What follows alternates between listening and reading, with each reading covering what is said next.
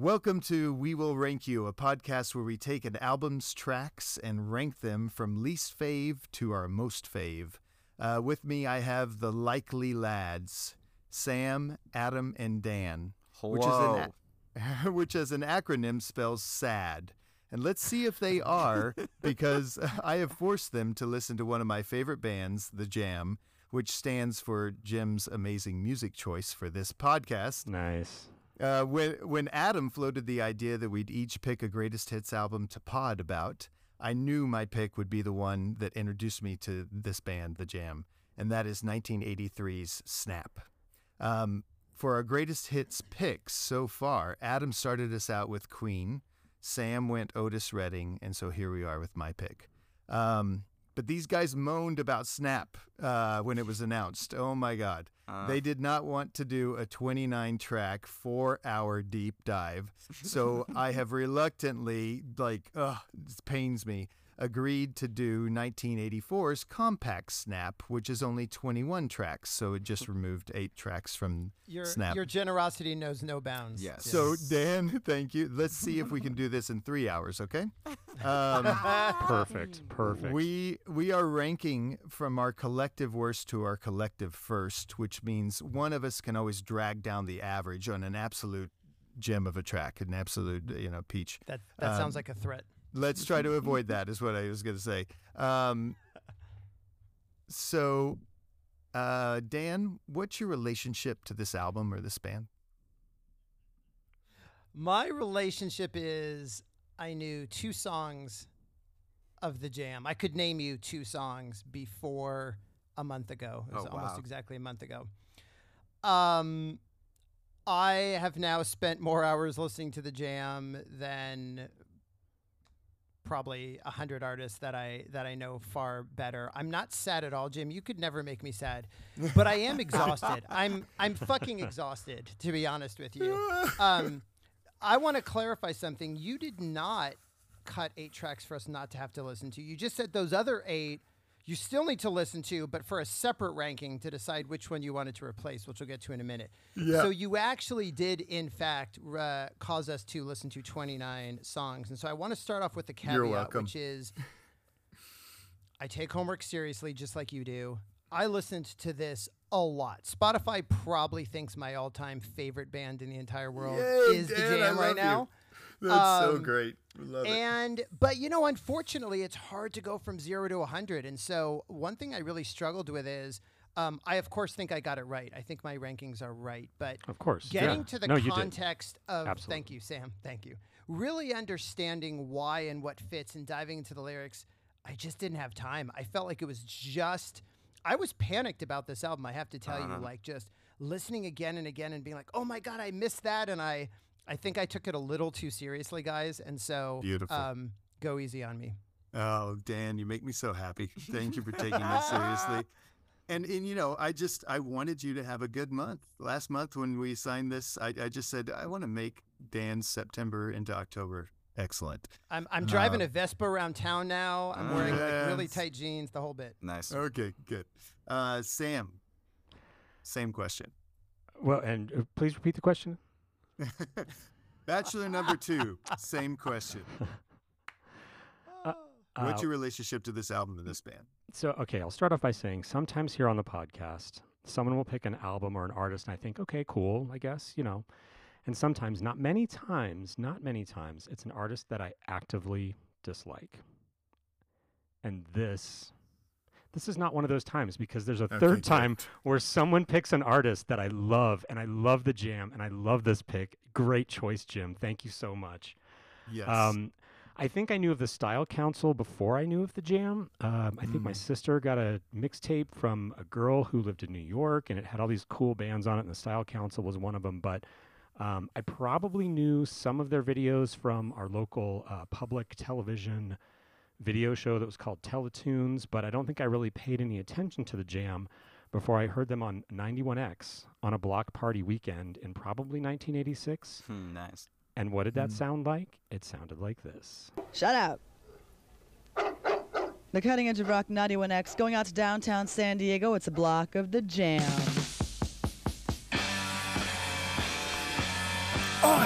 So Knew good. where to find that. That's amazing. Oh my Oh, yes. Wow. Was This that was one of my Robin? t- Yeah. have- Oh my I, god. I think so. Yeah. it was. This is. This was one of my uh, tapes that I just listened to all the time, and and it's funny because this set, as I was listening to it today, um, was they. Um, it, it started off with Depeche Mode, and she's like, "It's a block party weekend, and here's a 45-minute block." So I just put the tape in, hit record, and just let it go, and it was like Depeche Mode.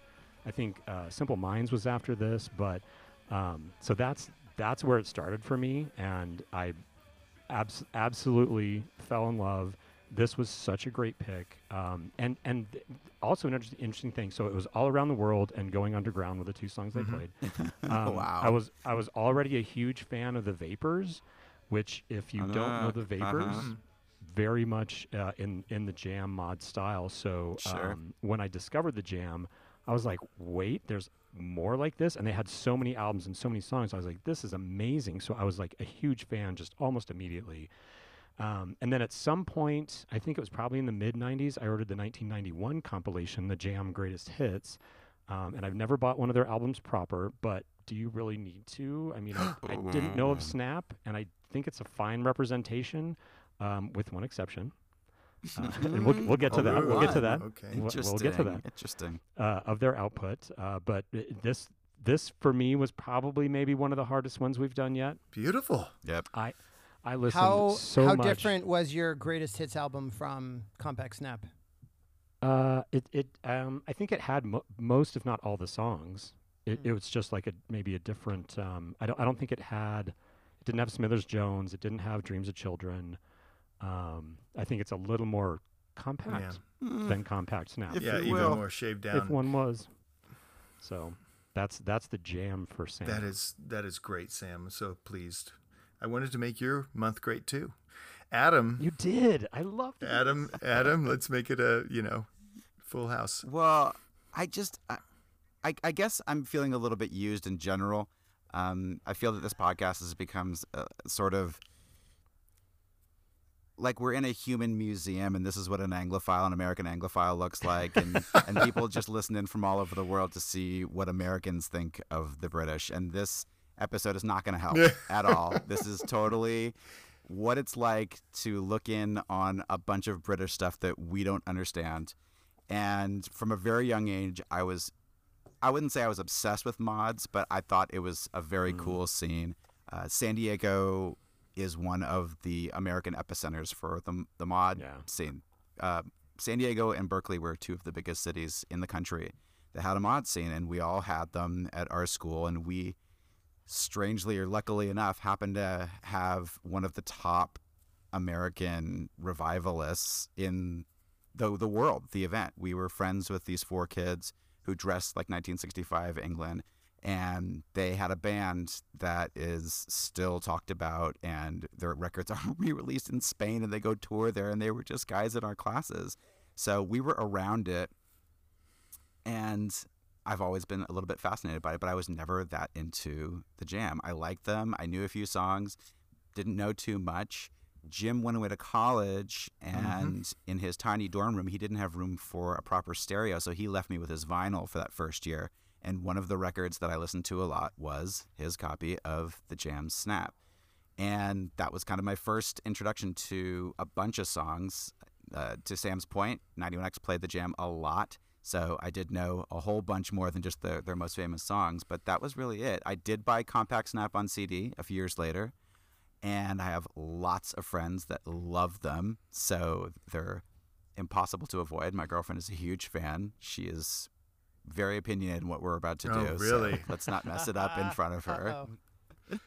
And I was just in England looking at tons of mod stuff. Went to Brighton, went to mod Oh, shops, my finally God. bought cool clothes, the whole bit. So I love this stuff, but I'm I honestly feel like I don't know that much about it. So to to what Dan said, I kind of felt a little pressure too. I was doing a whole bunch of research and thinking, oh my gosh, there's going to be all these people who really know their shit, and and if I know the most out of any of us, we're in trouble. No. Uh, but it's still going to be a fun listen. And I love I love hearing your opinions, whether you know them or not. So this is going to be fun. That's what I was thinking. I want to note. I want to note that too because Um, first of all, I feel like an idiot because you guys are all saying how much 91X played them, and I grew up in San Diego.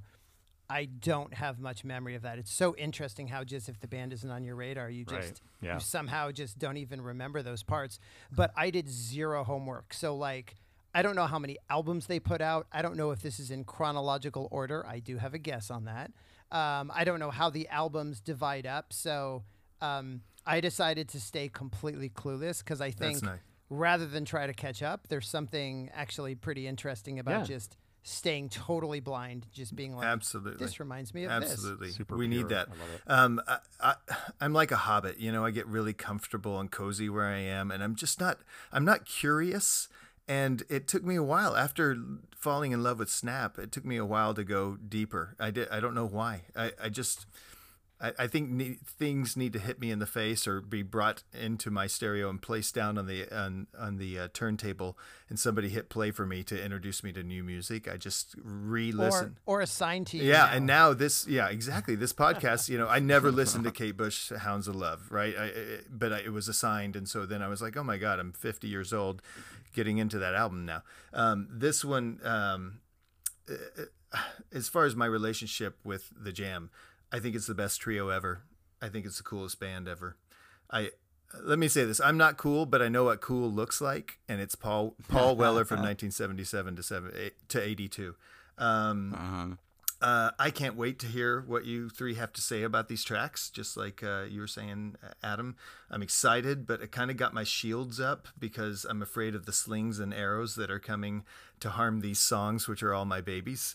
Um, we always talk about, you know, where is your line? Like, what what are the, the songs above your line you can't live without? The songs below you could, you know, okay, I I could skip them. I I, I want to know where your line is. Um, To start? No, no, no, no. Well, you know what? uh, just give me, give me. You know, is your line ten and above, or you know, all? There are twenty one tracks on this um, uh, on Compact Snap. Uh, every time I say compact, Dan owes me a dollar. Jesus Christ. Um, uh, anyway, yeah. Out of 21 songs, where's your line, uh, Dan? Do you know where it is? I of course I know where it is, Jim. I did my homework. um, you know, uh, that's where kind of this caveat fits in. Like everything's going to be plus or minus two here, two or three. That's kind of where I still am. But um, as of press time, I've got my line above 17. Okay. So I've got 16 songs here that I was willing to live with. So compact snap could be a little more compact, but Oh not that much more. Uh, Adam, what do you got? Just real quick. I got 13. 13. Wow. Okay. 13. Sam? And and, and, and as ever, that's that I absolutely uh, can't live without. But I like just about everything on Right. there. So yeah. On Compact Snap, Yep. my line is above 18. However, that's not including one of the surplus songs Yeah. that's on Snap itself. So if you include that, if there's 22 songs, then I guess my line would be above, what's that, 19? Yep. Yes. That's So- how that works. Okay, Yeah. that's that's confusing even me, and I started this whole thing. Um, I, I'm gonna say, I'm gonna say, I love it all. I cannot live without any of these songs. Um, Bold. So, uh, okay, so guys, uh, let's reveal last place. Um, this is our last place song based upon the average of all four of our in- individual ranks. So, listener, let's see if you agree with the four clowns on this podcast. Um, in 21st place, guys, do not disappoint me. We have, I'm revealing live Oh yeah, I forgot news that. of the world. Oh my God, have you made a mistake?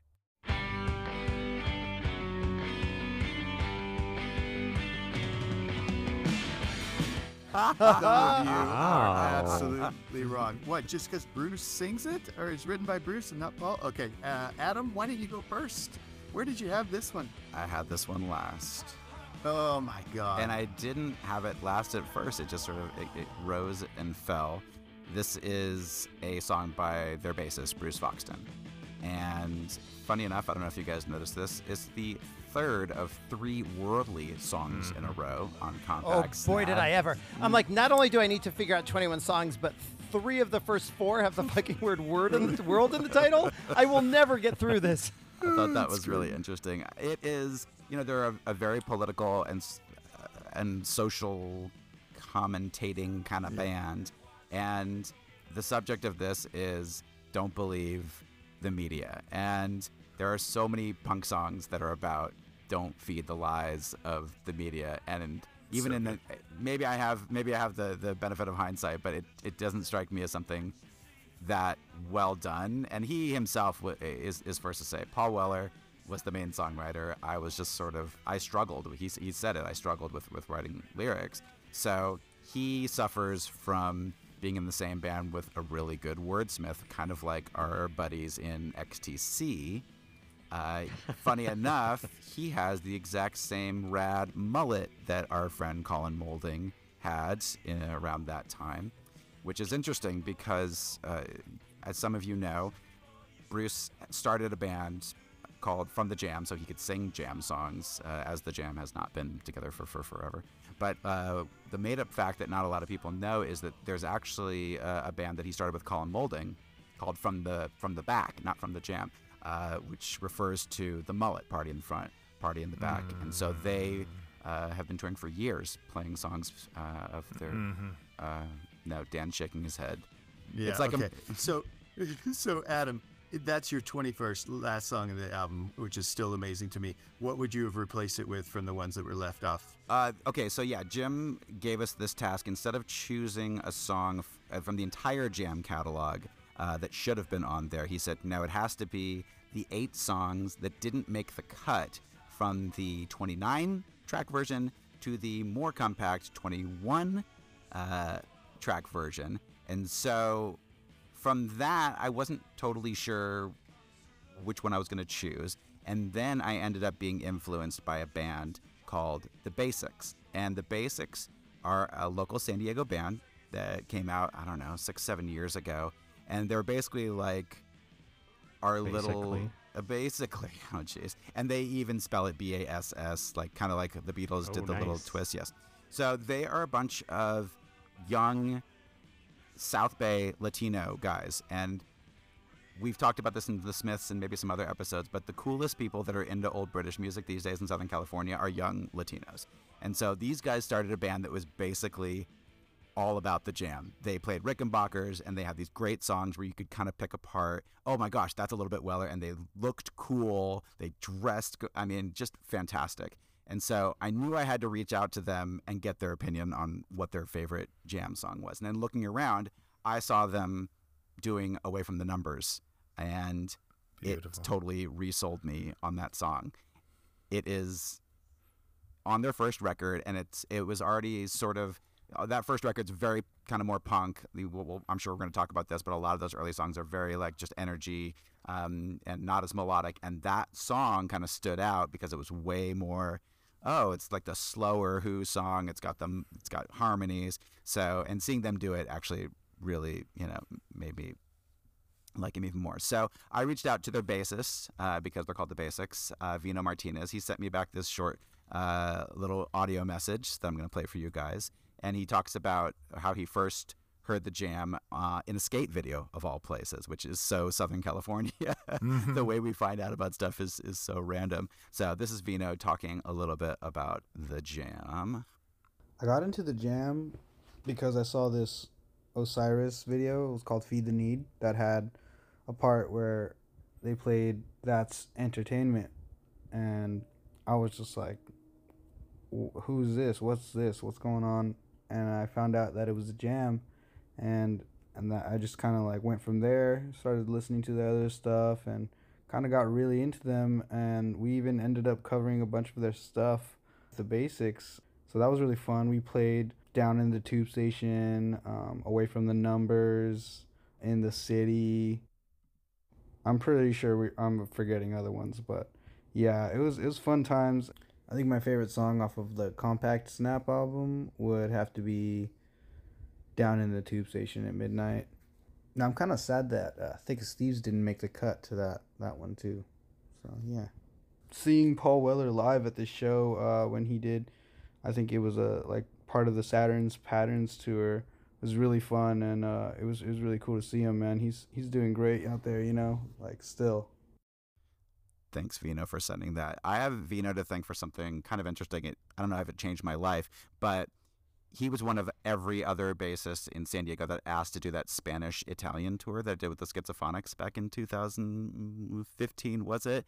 And he said no because the Bassics were supposed to open for Paul Weller, or they were probably going to get to open for Paul Weller, and so he said no to this tour, and I got to do it instead. They didn't get the gig. I'm so glad he got to see Paul Weller. Anyway, I just watched a video of them in the front row jumping up and down like crazy to Paul Weller doing Paul uh, to doing town called Malice in San Diego.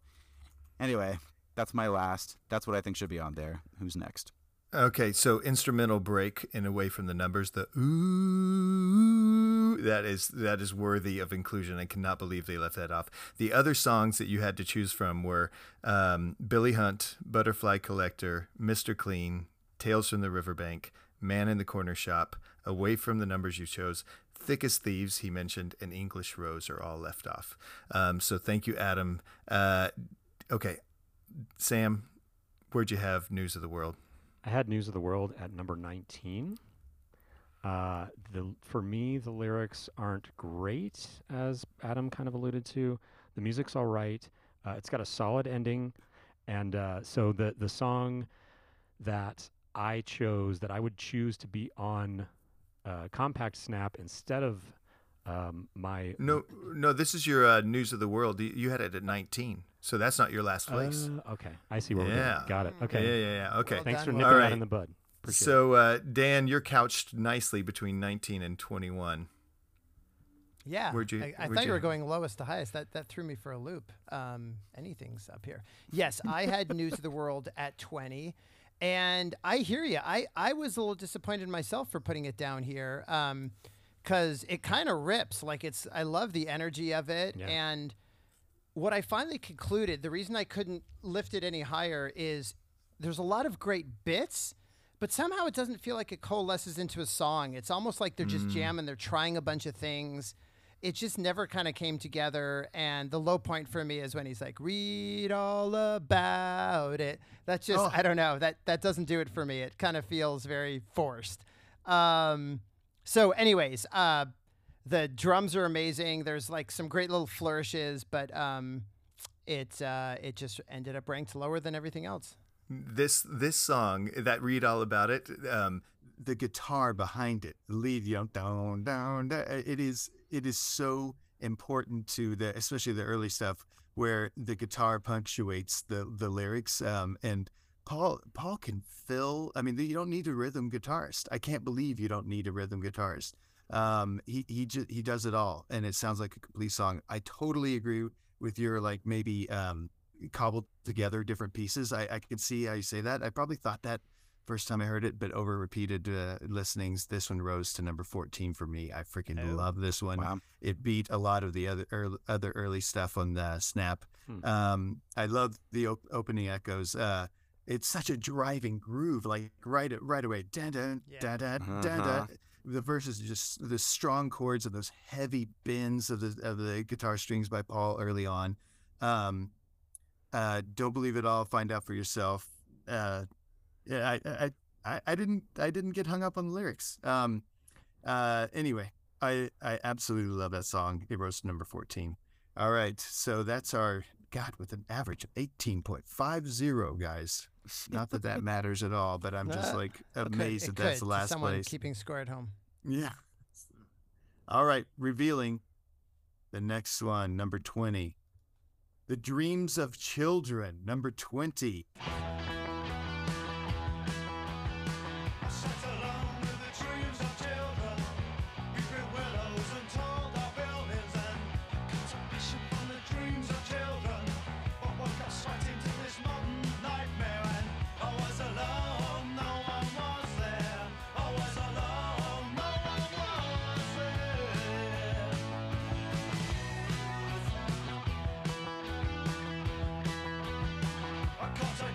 Uh, Dan, why didn't you go first? Yeah, that's the correct answer here. Um, uh, a lot of stuff shifted around. It probably took me two or three listens to get this last, and then it never moved. Um, you know, it starts in, and you're kind of like, okay, this could be interesting. Where's this going? Guys, the answer is it doesn't go anywhere. it just, it just kind of moves. It just kind of limps.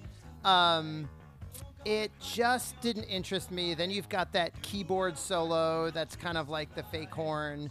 Um, yeah, this one just really uh, underwhelmed me overall. There's one uh, quote that cracked me up. I just happened to come across this over this month while we were listening to this. Um, I saw a quote from The Edge, and he was talking about seeing the jam play on top of the pops. And uh, his big revelation when watching them, and he, he liked the jam a lot, but his big revelation was, uh, quote, realizing that actually not knowing how to play was not a problem. and I just thought of this song when I heard that because so many of, especially the early songs, is like one note, other note, one note, other note, and this song to me is kind of like um, captures that uh, at its at its greatest. So this this song just didn't do it for me. Where did you have it? Twenty one last. Oh. Uh, Okay. What would you replace it with? What would you replace it with? So I'm Team Vino. I'm going thick as thieves. Um, Nice. I Excellent. I'll admit I didn't listen to these eight in great detail, but I'm happy that I landed in the same place that he did. Um, it just was the catchiest to me. My number two was away from the numbers, Adam. I was close on that.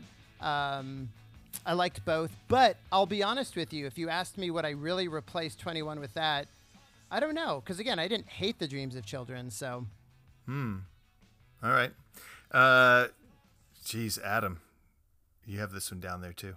Yeah, I have it at 19, and I don't have anything to say about it, which kind of speaks That's to right. the sameness of some of those earlier tracks. They came out of early punk, basically, and as much as their heroes were, or I guess, I guess the, their influences kind of seeped in as, as time went on, which is what makes them so interesting that they progressed so much in just five years that it sounds like a completely different band at the end.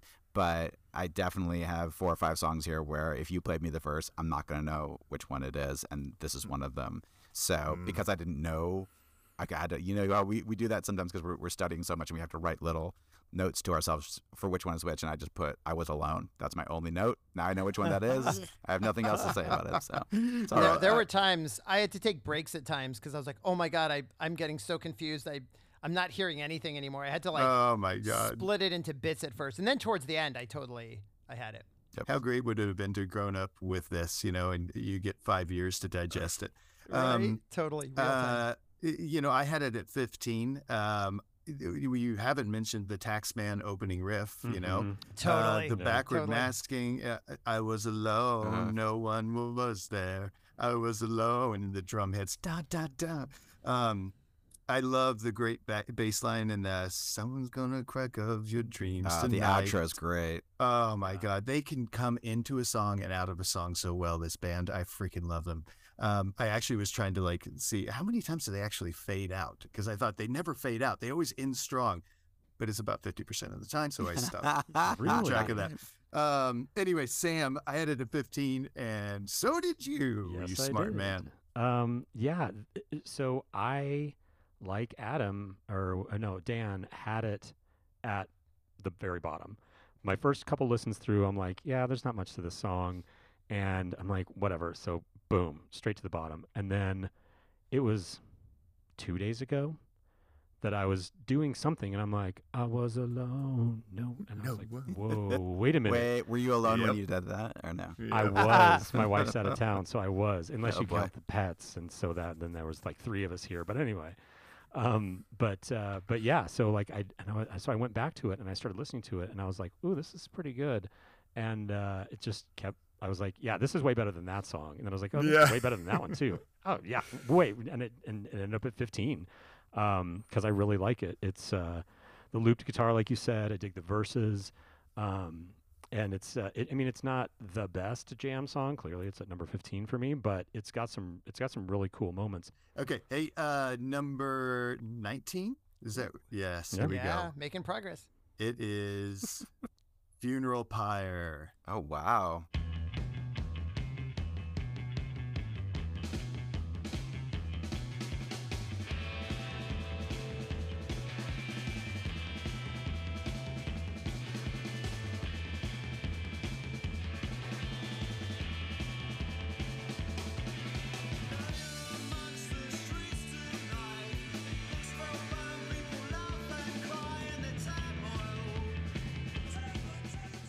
Wow. Okay. So Sam, you had it lowest. I had Funeral Pyre at number 20. Uh, the, the Mhm. bass and the drum opening is fantastic, and uh, Rick Buckler's uh, drum work on this is so good. Yep. Unbelievable. And that's really it. Yep. Yep. That's I, I. I had it at 18, Sam. I, the the weak get crushes the strong, go stronger. I love that line and the drums and everything, but it just falls when com- in comparison with all the other tracks on the album. Agreed. Uh, Adam, where'd you have it? Yeah, I had it at 17, uh, and my thoughts were the same. Like the first thing I think of is those incredible drums. It's kind of maybe Rejoice by U2, just like total drum workout. Uh, he's great. He's a great, great drummer. oh yeah. And uh, interesting. I think this was one of the only songs that they all had a co-writing credit uh, for, Mm-hmm. possibly because it it came from his drums. I think Yeah. is, is what I read somewhere is that, the, that it kind of like came from a jam quote. Apparently, that's where the, the band name came from too. No one can really remember. Apparently, how Best, they, how they came best up with the band name. name ever. It's a I good love one. this band yeah, name. so God short. Like, Damn. no, no one knows how. Because they started in what, like 72? uh, uh, So early. Really? Oh, well, Yeah. and you guys were you guys were talking about um, uh, "Dreams of Children" being like one of the early songs. That was actually almost 1980. So like it was mid period for like the classic lineup. Ah. they started releasing in '77, and they broke up in what 82, 83. Yeah, So 82. it was almost So mid period. yeah, Dreams of Children wasn't early. Yeah, Uh, it, it, it feels to me like I guess I guess I sort of there's there's songs of theirs that are more straightforward and not as melodic. Got it. So it's yeah. not really that it sounds Yeah. like punky, but I guess that was one of them. So yeah. Um, uh, Dan, Dan, rebuttal. Yeah, guys, you're you're 100% wrong. I mean, I was I started this podcast saying like, you know, uh, give me some slack like I I I'm coming from behind, but you guys are just way off on this. I have Funeral Pyre at number 7 and I wondered if that was too low. Um, look, I know you're in love with the Jam as this swinging 60s mod band. I get it. I get that that's like classic Jam, but guys, give them some permission to be a bit different. Like, I got to this song and I was like, holy shit, this is interesting. And Adam, you want to talk about like all the songs blend together and you're having trouble telling this song you always knew exactly what it was because Yep. it's totally different mm-hmm. i thought it was really interesting how a lot of the early stuff really reminded me of early xtc i don't know how well you guys know early xtc but that same punk pop angular guitar. Yeah. oh my god which i thought was awesome Yeah. this reminds me of like mid stage XTC. Like this could be a Black Sea track practically. Um, I think some of those drums, it's almost like the rollicking version of, of Sacrificial Bonfire, um, another nice fire song. Um, I really dug this song. To your point, those drums just absolutely make it, but the bass goes along with it. The whole thing just gallops. That echo voice, you know, in the back as the flames go high. It Mm. Yeah. just, I dug this song. Um, Yeah. You guys are wrong. I'm You- very All right. disappointed. You I'll- have I'll a real affinity. You have a real affinity for like that those those beats, like those drum beats. Yeah, So I- I can- I anything can see you. warmongering is my vibe. That's true. I'm thinking living through ano- living through another Cuba. I'm like, what song is kind of like had that? oh like, yeah, something great like point. That. Yeah. Great point. Yep. All right, next up on the list, I think we're at 18. Guys, it is Eton Rifles, Eton Rifles. Ah, speaking of war,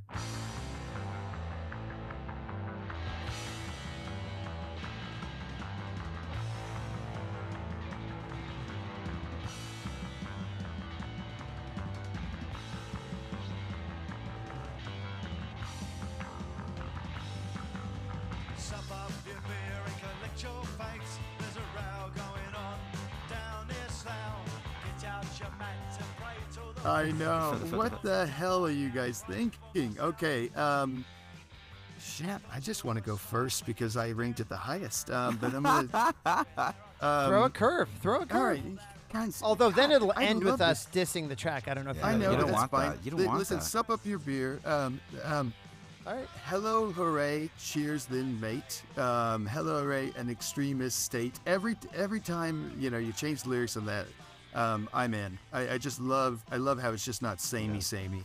Uh, it's an unbelievable bridge. Um, Run off home for your tea. I mean, the, the whole bri- God, can these guys write a bridge? Um, great guitar solo into the organ solo. Um, you know, eating rifles as a kid, I was like, what? But then I saw, um, then I saw uh, Peaky Blinders, and I was like, oh, they're talking about small Heath rifles in that show, and it's just like a, a military unit, you know, Uh. World War One. Um, I, I love that kind of texture to anything that I don't understand, uh, kind of understanding. A great ending, you know, Eton rifle, and then I was like, what? Why is Eton rifles? Why does that sound familiar? And it's almost Big Ben. It's almost the Big Ben chimes. Dun dun dun dun. Um, and so anyway, it's just very bit. British to me. It's very English to me, you know. Um, and uh, anyway, I love it all.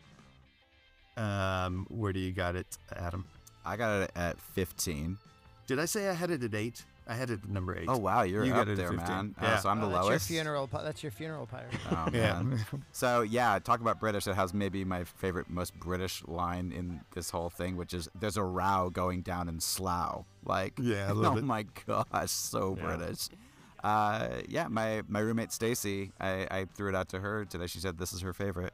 Um, she grew up in a mod family. Her brother was in a San Diego mod band called Manual Scan. There's a picture on our refrigerator of her and her brothers, or no, her brothers and sisters had a band, and he's wearing a mod shirt in it, like the Keith Moon, like, like kind of like what I'm wearing now, my Ben Sherman. Yeah.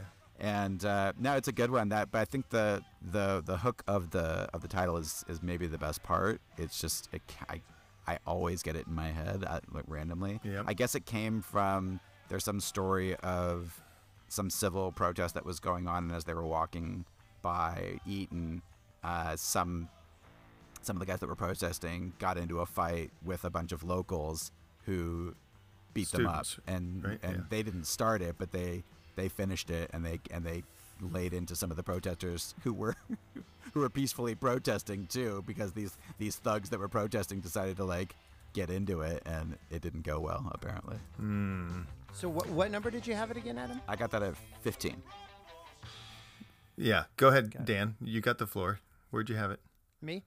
Uh, I have it at 19. Um, I the hook didn't do it for me. It was, I don't know, two on the nose, the guitar and the voice going Eton rifle. Like I knew that was the part I was supposed to fall in love with, and I just didn't. Um, again, 21 songs. A lot of them have kind of a similar sound.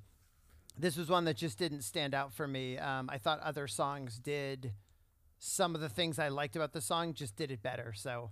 Um, Okay. yeah, this ke- this actually kept going down. I think it started in the middle, and I was actually more sick of it the more I listened to it. Oh my God. Okay, we're gonna have Dan stop talking. Go ahead, Sam. I kind of agree with Dan. I had it at number 18. Um, it starts out with so much build, like that bass and those drums. oh like yes, it- the opening here is phenomenal. Yeah, Thank you. For really great. It's really great. Um, and it, and it is funny because for years the only lyric I ever really knew from this was "Eton rifles." Right, And same. it is the, and it is that hook. But now the the other day I was doing something and listening to the to all these great songs and doing my homework, and the part that I kept like when the songs ended. This, the part that came to my mind for Eton Rifles was the "Hello Hooray" part, which that's a good one. is I is so cool, and that's the part I remember for that song now, which is great because the Eton Rifles part just sounds kind of bland in, in comparison. Um, but and so to Jim, to contrast you, I thought that this was maybe one of the weaker endings. Um, I, like, and I see what you're saying about it being a good one, but it's like that it's got going out, it's got the guitar freakouts a little bit, and then it just ends on bam, and I was like, oh, okay, like you've done that better. Um, we're going to number 17, and it is David Watts.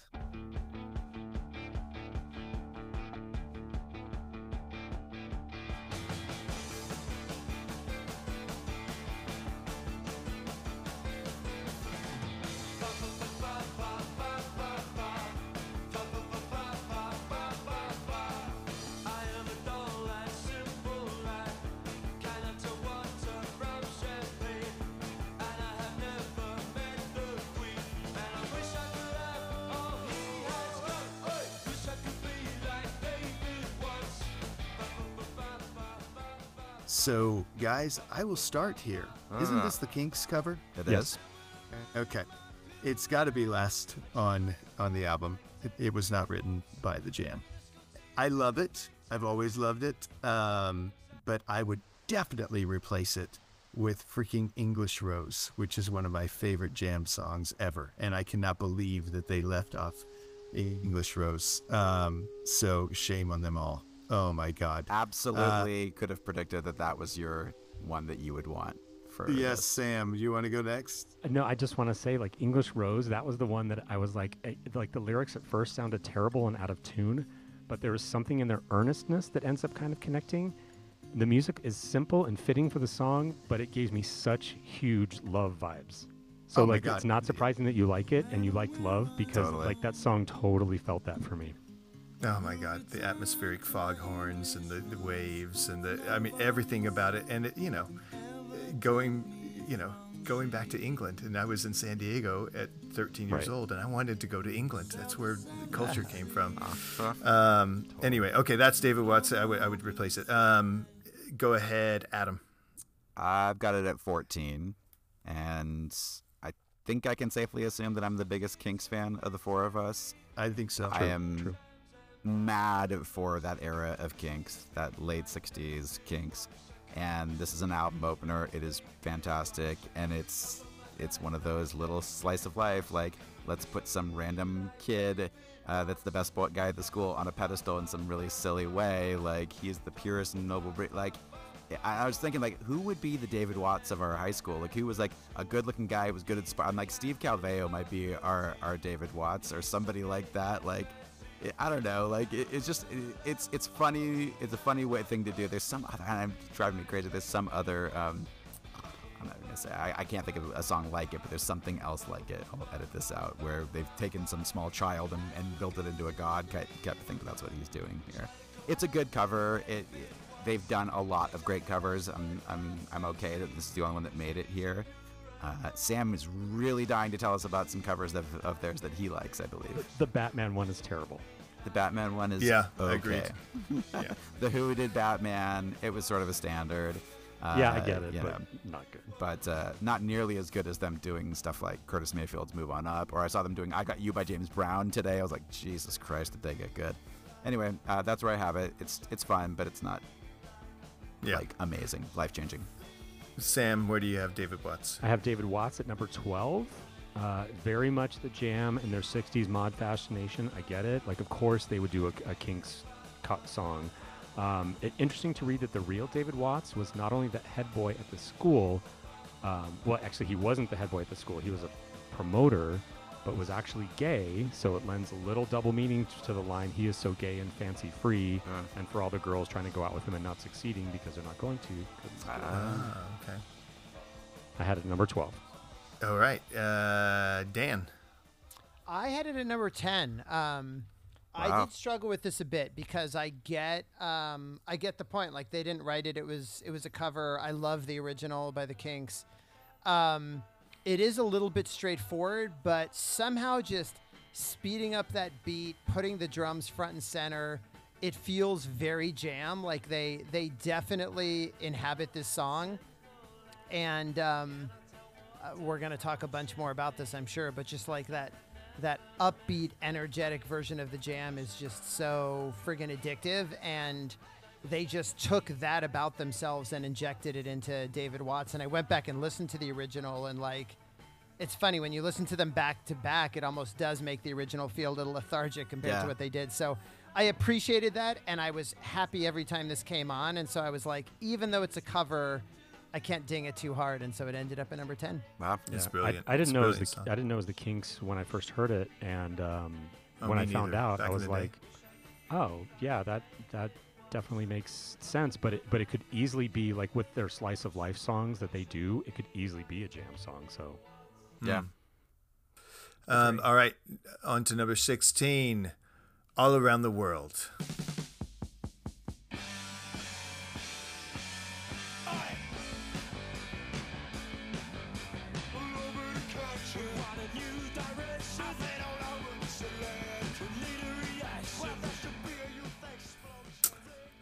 I am going to let Dan go first.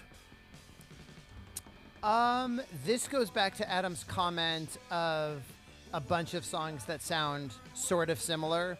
This falls into that. Um, I like it. um, reminds me of Clash. I was like, oh, they were influenced by the Clash. Oh, and yeah. This was the one thing I did look up. Um, it's interesting that this and the Clash came out in '77, so it was Yeah. just more about the scene than one influencing the other, I guess. Yeah. But right, um, correct. I loved that about it. Um, but it just it didn't stand out more. I liked it. I liked the overall vibe of it, but it didn't kind of stand out as a song to me. Yeah, I, I would say, you know, it's got the good call and response. It's got great gr- drums.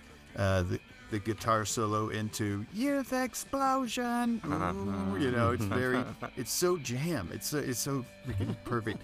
Um, I, I love the oi, oi to, Yeah. to open the love song. it Great too. opening. Um, but I had it at 16. Uh, you had a 17, Dan? I had a 16. Yeah, yeah. Um, this actually tied points total with David Watts as we have our first tie of the day.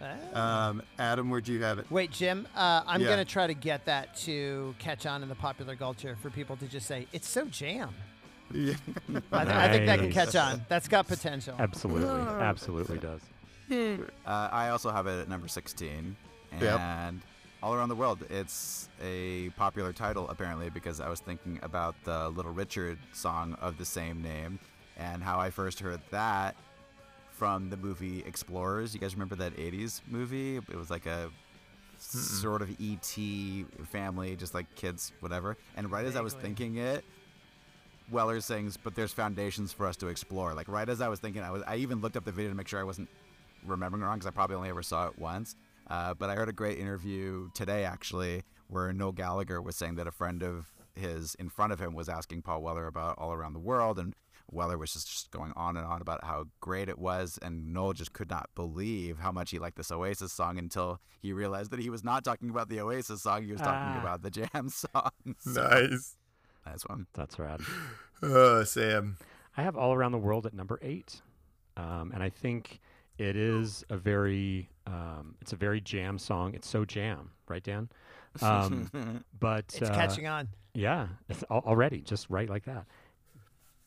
As you heard in the open, it was one of the first jam songs that I knew. So this is pure yeah. nostalgia, and it boosted it up to number eight. Number 15. A Bomb in Wardour Street.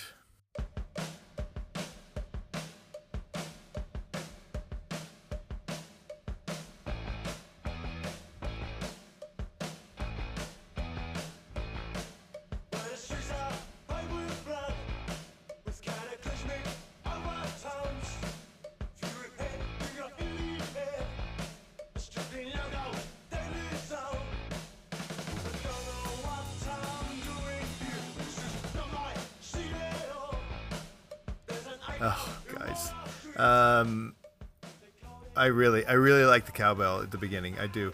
Um, okay, go ahead, Adam. Cowbell.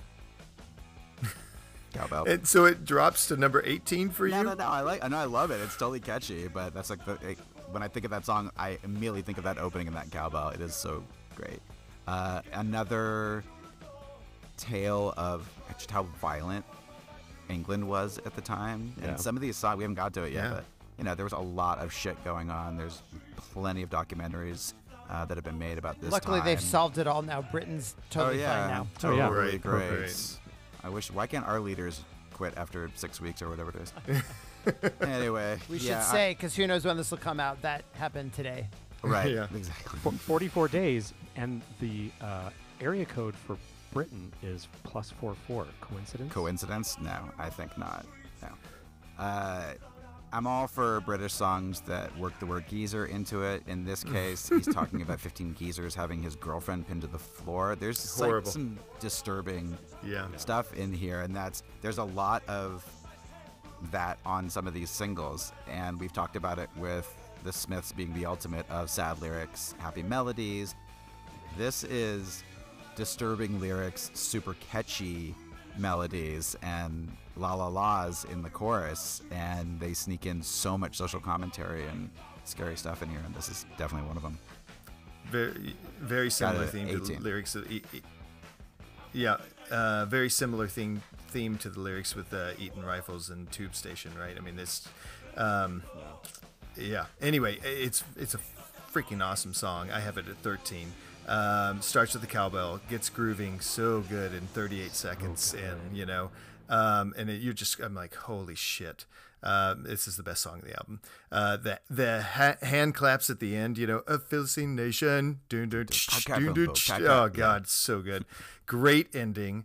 Um, this must have made an impression on me because when in 1985, when my parents took me to uh, London, England, um, and you know, I'm I'm not on my own. I'm I'm you know a only child with two parents, so they're in charge of the itinerary. Right, we're going to go to the places they say to go, and I said I just have one request.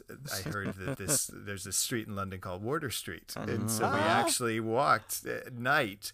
And I think, if my memory serves, because I was a kid, but I think that it's near Piccadilly Circus and it's not the best part of town. Like strip clubs, you know, you're passing strip clubs and Oh, uh, no. the family starts huddling together even closer. Like, let's keep everybody safe here. And we get to Wardour Street and we look down and there's just a row of just warehouses and it's dark. And it's like I step on it and I'm like, okay, we can go now. Back Check to the that off the bucket list. yeah, but but I mean, I was, you know, I was obviously when I came back to San Diego, I was like, you know, I was there, you know. uh, it's all bombed out. It's all bombed out. You're like, Um, I was the J bomb on Wardour Street. Okay. Word. Yeah, yeah. Um, all right. So where do you have it? Uh, I had it at 13. Where do you have it, Dan? I have it at 15, so I'm I'm nailing this whole ranking thing. Um, yeah, more cowbell. I put that in. Um, look, the the drums are phenomenal on this on this album. There's no question. I want to also though give a shout out to the bassist, Bruce Foxton. That was the one other thing I Yes. looked up. Um, God, he's fun to listen to. There's so many songs, and this is one of those songs where he's just adding these little flourishes along the way. Honestly, it it helps raise some of these songs for me, and this is definitely one of those. Um, another one where I'm getting XTC vibes. Like I, I that that was a surprise to me. I didn't expect them to be one of the bands that I'd be um, comparing the Jam to, but um, this this reminds me of kind of another another phase of XTC along the way, and uh, yeah, I enjoyed it. Um, there wasn't really that one part that made it totally stand out, which is probably what kept it from going any higher. But um, good tune. All right, Lead Sam. You bass have it. on so many songs, like Oh my gosh, competing, it's like the so way forward. the way they're arranged. And we've talked we talked a little bit about the three piece action on Violent Femmes, and Yeah. there's definitely some some spots here where it's lead bass, but holy shit, uh, Weller's guitar in some parts, rhythm slash leads that are just so incredible, sounds so huge. Watching live clips where it sounds just as huge, Yeah. like no no no no cutting out in solos or whatever.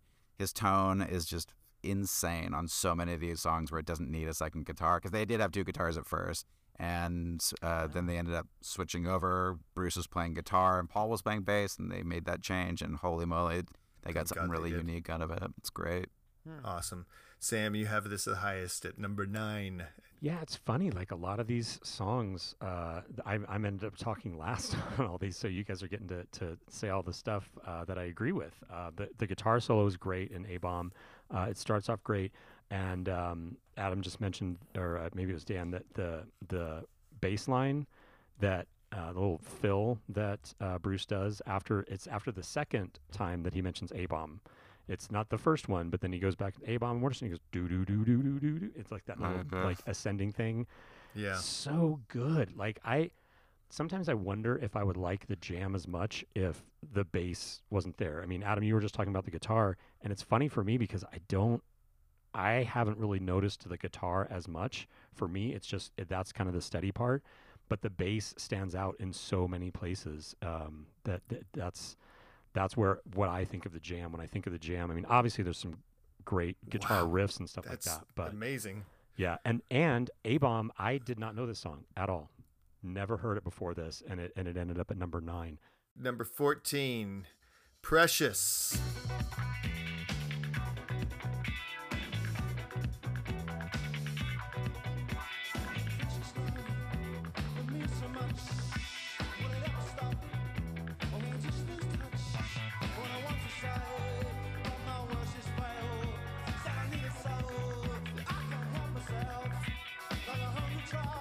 Precious. Whoa. Sam. I can't fucking believe you guys have this that high. This song is terrible. It's it's funk wah guitar and a disco hi hat beat. It's a sweet groove, but the lyrics are as repetitive as the music, and it's just bleh. Where did Oh you have it though? I had it number Ni- 21. oh, Dead Oh, fucking last because it's terrible. Okay, It's not okay. good. And the song that I had replacing this one um, would be um, "Away from the Numbers" because it's so very Who like. It's it's definitely like I, I was surprised it wasn't a Who cover, um, and I love the lyrical Yeah. content of "Away from the Numbers." It's just that thing like I'm gonna go do my own thing. Like I was shitting on this stuff, but I realized you just got to go be your own person. I love "Away from the Numbers," so that's that's what I would have on here instead of "Precious." And you Love hate it. Precious. Okay, Adam. Adam, why didn't you rebut? Where'd you have it? Well, you're definitely not going from l- least to most because no, he's he's going all over the place. my it's my number three, Woo! and it definitely flirted with being number one. And I wasn't What? thinking it was going to go this high. Holy moly! It is so Shaft in the greatest way. It's like Shaft Chips theme, wah workout. And if I'm not mistaken, there was another song which is a kind of a wah wah guitar workout that Sam didn't like by the name of The Queen is Dead that he had last. So I'm not surprised at all with British bands of this era getting a little funky. Maybe isn't nothing. to your liking. They're nothing like each other. They're both not great songs, but they're nothing like each other. I don't know, but Okay. uh, but I love it. It it it definitely is as far from those early punk songs as you can get, and somehow they grew into something that for me totally worked. Uh, definitely more in, in Style Council. Style Council had a song called Internationalist that was sort of like in the same funky vibe, but I think this does it even better. And I don't remember loving it this much. So every time it came on, I was just like, fucking yeah, just like super into it. So Oh my God, Adam! I funny. could not believe you have it third. Yep. I have it nineteenth. Sam, um, it's just not what I want the Jam to do. Right. I do want the Stone Roses to do that, and they do it so well. I mean, uh, you get a little fool's gold from like a minute five to a minute twenty-five, and then it goes away, and then they bring it back. And you guys know that this is the single edit on on the on Snap, right? So Right. there is a longer version, Sam. I can't wait to play it for you. Um, the horns get to come up and play, and it's got a great bridge. And I think I wrote "Great Bridge" on every single track. Of uh, course you but, did. Yeah. Um, but anyway, uh, you know the huh. I mean, that's just great. But it's just 19. Dan. Fuck yeah, Adam, you complete me. Absolutely. I have Precious. It ended up at number 11, but honestly, it spent a lot of time in my top five. yes, This song is so much fun, Sam. I'm so disappointed in you because you often defend me around the fact that bands can have fun. And what's more fun than suddenly crashing Studio 54 out of the blue? Yeah. Um, oh my gosh, this song just swings. And um, I thought it was such a bold choice. Like, I. One of I'll, I'll, I'll just tell you right now, my favorite thing about listening to this greatest hits was those last five songs to your but you, you made this point already adam but like oh my god even the last six really starting with funeral pile pile pyre they could not be more different than the beginning stuff Yeah. in a way that i think really works like i'm really impressed how much they explored and i love when bands do that um, and i just i was so impressed this was the same band and fucking if I'm having a house party, I'm putting this on. Like this is gonna be the who is this? And then the Uh-huh. shocked expressions when the answer is the jam. Um, loved it. I've made a terrible mistake. It should be higher. Yeah, that's yeah, great. I guess a lot of bands were going through that. Like they started out in '77 all raw, yeah, and around totally. 1980, the Clash would be the obvious example. They got into rap and funk and stuff Yeah. like that, and it, and it ended up seeping into what they did. And Well, the other one that uh, I inevitably was going to mention a little bit later, but I'll just bring up right now is um, also started in '77. Elvis Costello. I mean, Right, first album is angry, angry, angry, angry, and then suddenly he's doing horns and you know, Yeah. uh, uh, but is he doing a horn? beats and a horn that's as good as because as far as I'm concerned, that part is It's amazing, but you know, if you listen to um, like stuff off Trust, like yeah, he's got some stuff with some big Yeah. band and mambo beats, and yeah, only you only know. flaming sound. Yeah, for sure.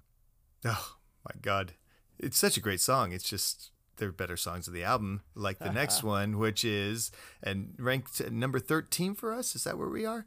Um, oh, Smithers Jones. Smithers I don't know. Jones. I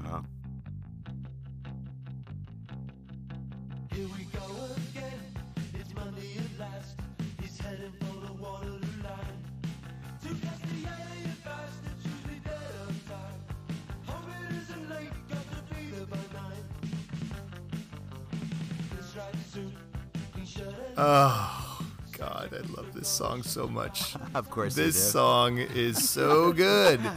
It- it's so. I have it at number six. Um, it Yep. spent time in the top five. Um, you guys know that this the album version is uh, just strings, Right, So you got to yeah. hear just just the string version. It's great. Um, uh, it's so "Step into My Office, Baby" by uh, Yeah. by uh, Belle Belle and and Sebastian. Sebastian. It's a day in the life by uh, the Beatles. It's uh, Madness's cardiac arrest, I have where that. it's just Yeah. like I have that one. Oh down. man, and it's Knew Bruce you would, Fox, Sam. Bru- Bruce Foxton at his best. Um, I love the do do do do do in the background verse, um, uh, in the background during the verses. Um, the one of the best moments on the entire album is uh, "Have a seat, take some weight off your feet." I just love, I love the drum hits. I love that, um, and I love how the the music falls with the mood of "Sorry, Smithers Jones," and it just fades out, and it's just the you know the bad news that he gets. Um, this is this is so catchy. I love a story in a song. Um, I love the ending. How it, there's a coda to it. You know, put on some records and make some tea. Uh, th- So- there, it, it's amazing how many great little hooks and parts that you just shove into one song all over this album. Um, and this is no no exception. So that's number six for me. Um, Dan, you didn't like it that much. Where'd you have it? I didn't like it. I had it at number 18. Um, it's it's pretty. It's got good melody. There's good little bits.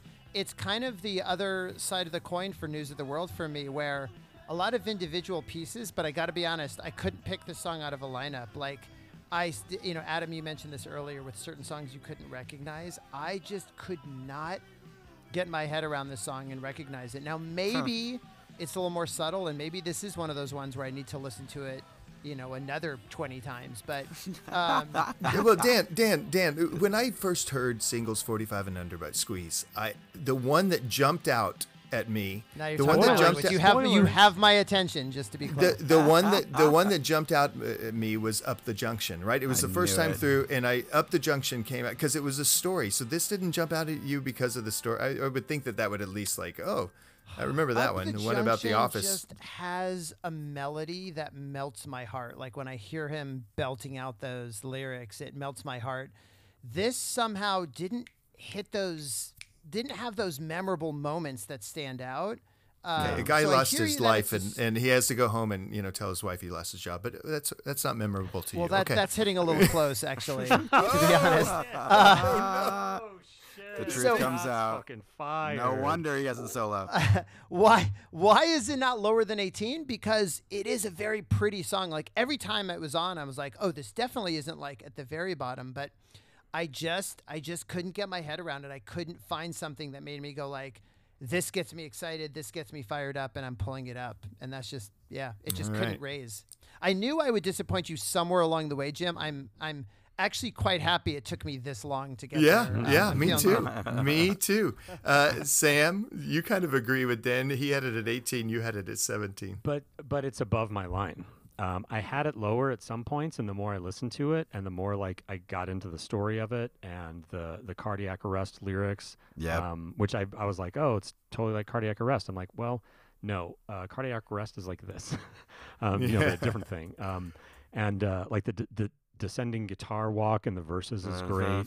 Um, the outro section, like you said, is fantastic. Um, and, and it's just, I think I agree with Dan in that it's maybe so pretty enough that you don't get because cardiac arrest starts off with bum bum bum bum bum bum and and it like builds and so you kind of get that urgency from the song and this one it's just it, it doesn't pick up until the end um and so th- i think that's that's probably why it, it's not a little bit higher Uh, I love this song, and it, I, I, the ending is great because it is that sort of the music changes as oh he got fired and now he's putting on some tea. I almost like the way he says feeling groovy. I almost want to say he's like went home and like you know smoked a joint or something. Like okay, I'm I'm in my stuffy suit. I have I'm, I'm the nine to fiver and I'm talking all about it. And all of a sudden I'm homeless and oh wait now what am I gonna do? Um, I love. Oh, this is also a Bruce Foxton song, by the way. This is one of the few songs that um that he did that's that's on here. Um, but uh, this brings us to a new uh, feature which we've never done before. This is a man on the street guest ranker that came to me out of nowhere. As you guys know, I went to see Tom Jones in Vegas, Lifelong Dream, a couple weeks ago. 82 years old, still absolutely fantastic. Uh, walked out of there un barely able to walk, like a lot of people uh, there actually, because there were a lot of walkers. I got video. I, I don't know if you guys saw. I got video of all the walkers that were outside the theater. It was hysterical. Anyway, so we were standing in line to get merch, but it was the end of the tour, so they were literally pulling the last cool sweatshirt and poster off of the display as people were walking away disappointed because they couldn't get stuff. And out walks his drummer, uh, who I might not have recognized. He's kind of a nondescript guy, but he was barefoot, and they talked about how he was barefoot on stage. So we went over and said hi and great show and, and whatnot. And British, nice guy. He's been with Tom Jones for 20 or 30 years. So, of course, I have to say, well, who else have you played with? And he says, well, I played on the first couple Style Council records, and I was, Oh, oh, really? And this is, you know, I already know we're doing a jam podcast, so I'm like, oh, here we go. Can go. you help me with my homework?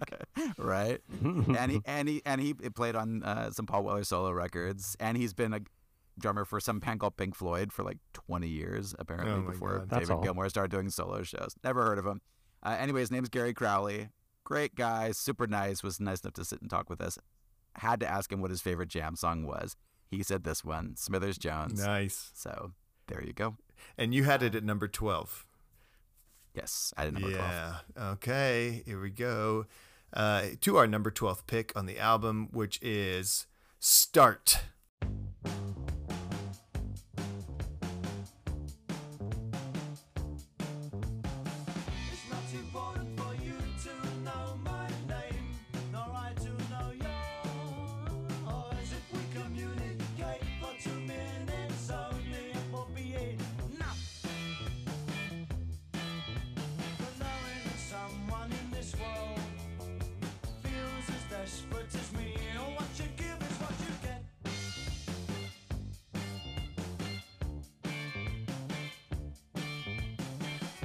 So, wow. There's a lot of parody here. Dan, go ahead. Start. Bef- let me let me remind you. It's the one with the uh the oh no, trust te- me, this one I know. Okay. This okay. uh, uh, this is the first one above my line. Um, can you explain to me before I go why, when Sam put together the playlist for us, why would was this not off of Compact Snap? It wasn't on uh, for for whatever reason. The version n- On neith- Spotify. neither of them, neither on Spotify nor on Tidal, had this song. Like it had the whole album, but this track was grayed out, and so um, so I had No to idea I had to bring Yeah. it from like the single version from the album. Okay, all right, nice. So I meant to look I've- that up too. I have it at number 16, just one above my line. Um, I have a playlist on Spotify, speaking of Spotify playlists, that's called Genius Steals. And it's all about bands that brilliantly, utterly rob another, a a melody from another song, but then kind of turn it into their own. How many Oasis And- tracks are on it? yeah, exactly. the very first time I heard Start, I was like, ladies and gentlemen, we've got a new entry. Um, I didn't mention Taxman on the other one because this literally is Taxman. Like, they should have just saved themselves the trouble and just sampled it. Um, but I'd like to introduce a new feature that I call What Am I Singing in the Shower These Days? because almost every episode, I'm just making it official. I've already said so often. There's one song that no matter what you do, and it's almost never the number one song. It's just every time I turn on that water, that's what I'm singing. And I'll be damned if I wasn't singing. What you give is what you get every single time. It's so friggin' catchy. And Mm-hmm. so while it is just such a ripoff of Taxman, The horns are phenomenal. It's so catchy. Uh, it's above the line. It's great. It's number 16. Oh my wow, god! until you just said that, I completely forgot that Beastie Boys put, and what you give is what you get at the end of one of their remixes. Because Ad Rock, huge, huge jam fan, bought his first guitar, Whoa. Rickenbacker, to be like Paul Weller. Yeah, and Oh actually, I my forgot- God. Oh, shit. And they covered, wait for it, start on a jam tribute record. It's an instrumental jazzy version. I'm 99% sure that's what they covered. Oh my god, I Oh want to hear that. Yeah, it's groovy. Wow. oh my god! Where'd you have this, uh, Adam? Woof. Well, I completely agree with Dan. It is uh, okay. Look, the Rutles came out in 1978, right? So obviously, Paul Weller is like, well, they didn't do a Taxman song, so two years later, we have Start. Yeah.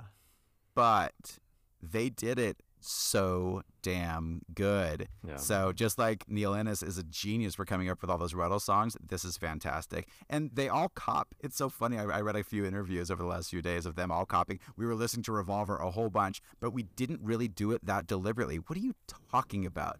There's so, the guitar solo The guitar solo and- and the- the everything. It's like- Oh, yeah. total. Yeah, the Yeah. ba- exactly. It's Yeah. like Greta Stabbing Van. guitars. It's like Greta Van Fleet saying like, "I've never really listened to uh, Led to Zeppelin. Led Zeppelin." It's like, oh, oh, Right. really? Totally, Mm, yes. totally. But yeah, the bass line and the way the drums hit for sure. There is a genius uh, mashup collection that I don't know if it was a collective or a guy named CCC did called Revolved, where they did all of Revolver, and I just listened to it Oh. back to front the other day. It is so genius, so fantastic, and they did a remix called Tax Jam Pollution, and it is what you think it is. Ah, Taxman, nice. Start, and New Pollution all put together.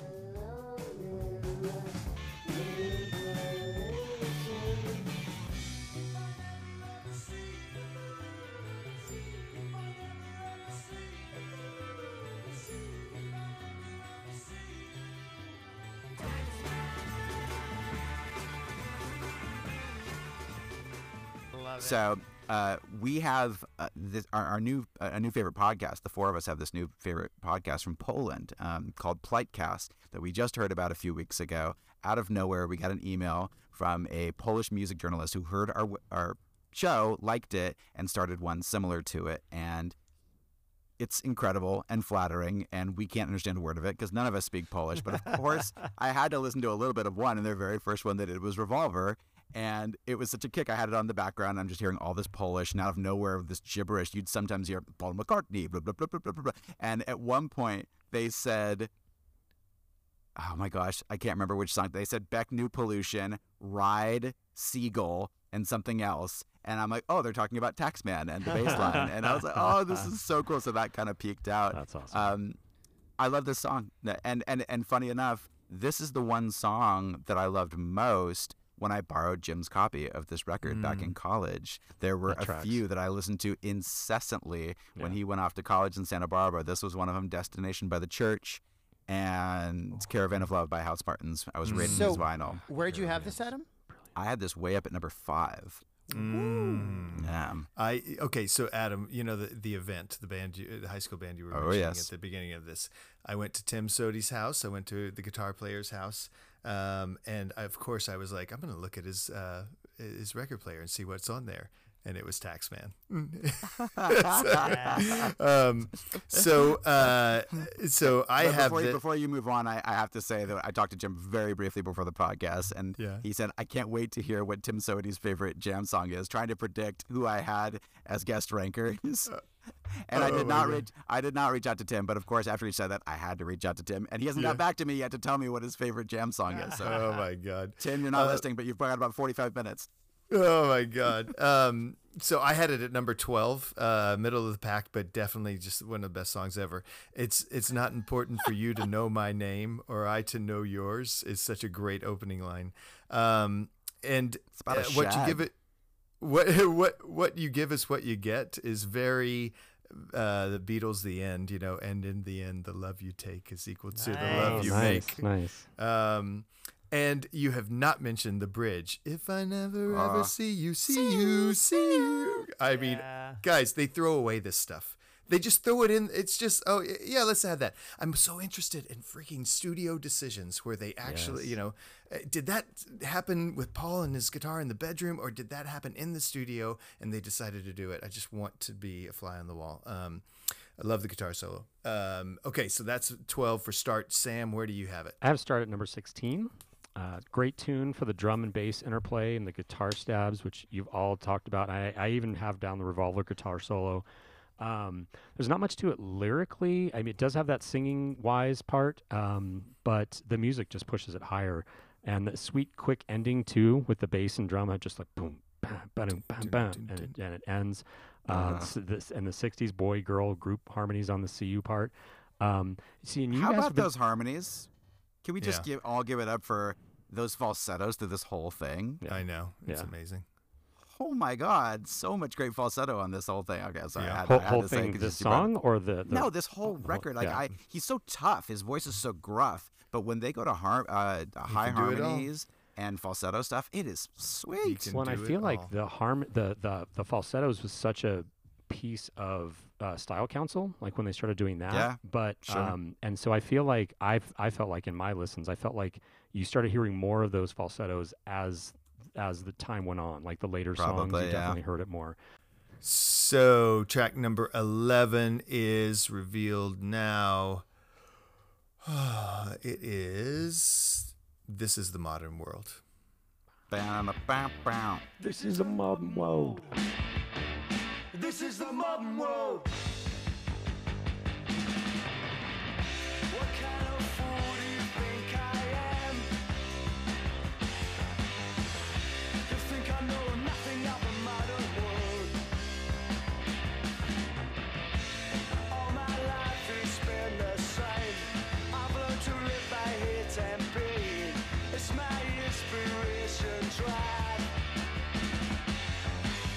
I'm going to go first because this is low for me.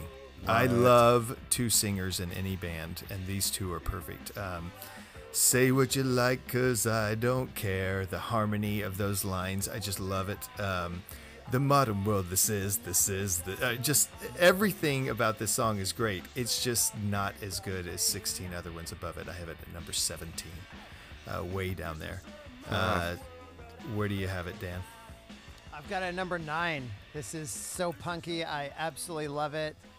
Uh, this is the one song I looked up. 77. Clash was 77. Angry Elvis was 77. Sex Pistols was 77. Like, this is clearly place and time, and it fits right amongst that. Talk about great openings. Like, to Adam's point, like, you just, you hear the words, the modern world, you got to go, this is the modern, and that riff. Uh-huh. And it's just off to the races, and it's, um, it's just great. Like I I did not realize the jam were this punky at the beginning and I knew I had to I knew at least one song had to sort of honor that and and bear the flag for it cuz I love punky jam and I didn't realize I loved punky jam and so this is the one that uh that led the way at number 9. This is the one. Songs? Okay. All right. And the Um, guitar. You want to talk about guitar? You're not even giving this guitar solo some props like Oh my gosh, amazing. Uh-huh. Uh, Sam, where'd you have it? I had um, Modern World at number eleven, and uh, yeah, it's just it's from the from the jump. It's so catchy. It's so much fun, and you've said it, and I've been doing the thing. This isn't bum bum bum. It's so great. They've got so many great like drum hits to like punctuate lyrics and stuff like that. My, Uh-huh. my misheard lyric for this one was uh, I don't give a damn about your review because I could swear the lyric was I don't give two fucks about your review. And seriously, changing it from two fucks t- down to I don't give a damn just takes the teeth out of it for me. This was so weird to hear him say I don't give a damn about your review. I was like, okay, that's so soft. it's so I don't weird. understand what you mean. Are you saying that literally that was the original? Yes, the Yes. original the original lyric for this was "I don't give two fucks about your review." And hearing him say it, he says it like that. He spits it out, and Yeah. it's it's such a great vitriolic lyric. And then this sounds so like watered down. I- in- So in for the greatest hits, they put like a clean version on. Yeah, super A Mr. weird. Clean version, if you will. Ah, No, see no, what you no. did yeah, Yeah, I mean they say they say fucking uh, Mr. Clean. I know. Yeah, Yeah. that's ironic. Which and it's a Uh, great fuck. The guy knows how to curse. Yeah, And exactly. so and why usually- would they clean, why would they clean up one song and not the I others? Yeah. don't know, but they did, okay. and Alright. at least on Spotify they did, and I totally went through that where It's so weird. I when I when I was listening to it the other day, I was like, still trying to uh, tell the difference between a lot of these songs verse wise. This one has such an obvious opening guitar hook, but those Mhm. verses, so many of the verses on these songs you could interchange with other songs, and we and you would not know the difference. This is definitely one of those. But what, I'm like, oh, this is the one that says I don't give two fucks. And when I got to I don't give a damn, I thought I was gonna have a Sam moment of okay. They've made choices in verse one. They said damn, but in verse two they said two fucks. moment. And then the song ended, and I was like, maybe I'm remember. I don't think I'd remember the radness with which he spits out two fucks. It's the best not giving two fucks that have ever been not Yeah. given in the history of anything. yeah. And so I had to go look it up, and sure enough, like what you said, it was an edited version. Um, Wow. such a great guitar hook, and the way that we know it best, and I'm kind of surprised I'm the last one to say it, is 91X used to do Yes. little drops Yes. and give out music news. And that was the hook. Yeah. Bam, bam. And I don't remember what they said right after, but it was like, and now 91X News. Ba-na-na, bam, bam. And you get in your head. Yes. Whether you knew it or not, Dan, you heard it uh, I don't- hundreds and That's hundreds. Yeah. crazy. Wow. Yeah, I, I have totally no remember that memory of that. I do not remember. Love it. Got it at number seven. Oh, All right. awesome. The Arrogance of Youth. Fucking love this song. Uh, number ten. We're in the top oh, ten. this is big, guys. Oh, damn you guys. Oh my God, at us. Adam, what have you done? number ten is when you're young. I was Adam, waiting for this. done? I oh was my waiting God, for this. you have it at number twenty. Explain yourself. Whoa!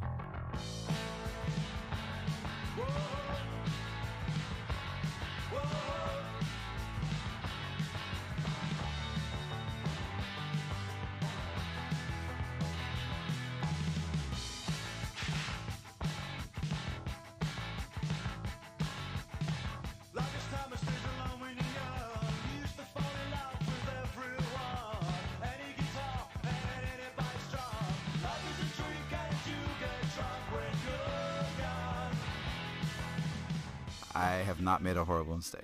I love I, I like this song fine, but to me, it's like all these other songs that we're talking about that are energetic and have energy. I don't know. It whoa like my, my notes say whoa because that's, that's the only line that really stuck out for me. But the one thing that I did write down that I love is the halftime tempo change, which bands like the Police and Op Ivy and all these bands did. So when they kind of break it down and the drums go in halftime, I thought that was kind of a cool change. Um, that's all I got. God. Okay, can you do better than that, Dan? Yeah, a bit. Um, but I, I hear Adam. I, I put it at number 13. So here's where I totally agree with you, Adam. It's like, it's that total positive, like big energy. Um, they do that really well. I keep wanting to use the word romantic with them. I honestly, um, I didn't have the time to get into the lyrics because I spent so much fucking time just understanding the song overall that like pulling up lyrics was the last thing I was gonna do. So interestingly, he doesn't often sing that clearly. I don't really know what a lot of these songs are about, which is kind of interesting. But a lot of these songs, they just they they feel romantic, they sound romantic, and so I still have it at 13 because as much as it doesn't totally stand out from some of them, I just love the way this song feels and the whoa. I love the just that um, whatever you call it, kind of that that backing fill, and Yeah. uh, I really love this song. It just um, I'm just gonna stop there. I loved it. I loved it. 13. You're right to love it. Uh, Sam, where do you got it? I have When You're Young at number three. Yes, Whoa, Sam. whoa. Yes, Sam. Okay, I don't love it yes, that. Sam. This was one I I hadn't heard a lot, but I was familiar with it. Um, and the more I listened to it, there was just a few songs, or t- uh, two songs really, that just kind of kept.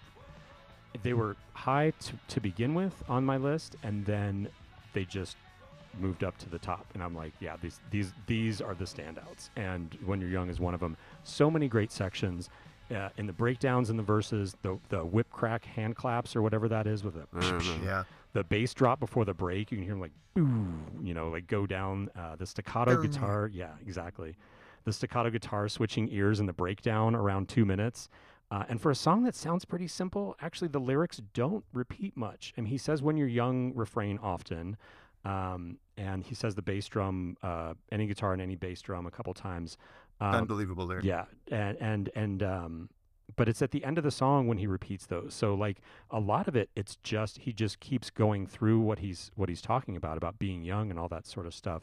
It's a it's a cracking song. It's just so much energy. I think it does it pulls out all the stops for all like all the cool tricks that they have. Um, and, Yes. and and the one misheard lyric on this it says it's it's so hard to understand why the world is your oyster but your future's a clam. Oh, oh, uh, wait, uh, no, I'm actually getting word that's that's actually the real lyric.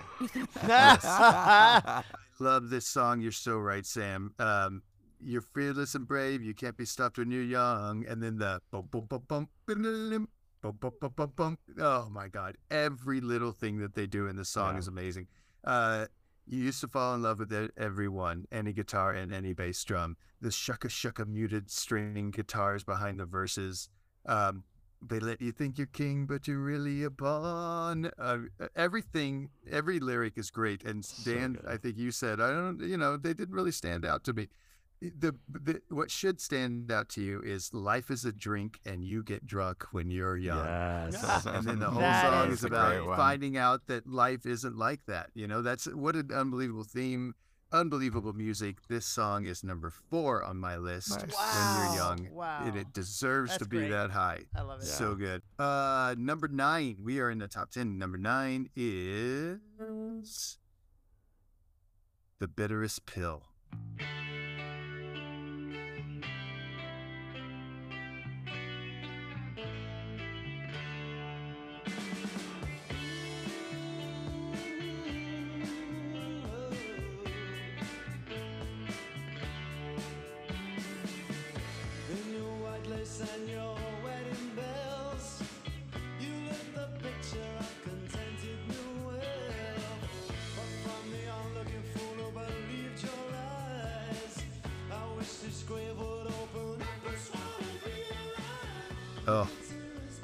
This is a good song. Mhm. Adam, why did you talk about it? I thought this might be my number one. This is one of my my first songs that I remember hearing of them for sure, because the MTV used to play this and the video for a town called Malice as well.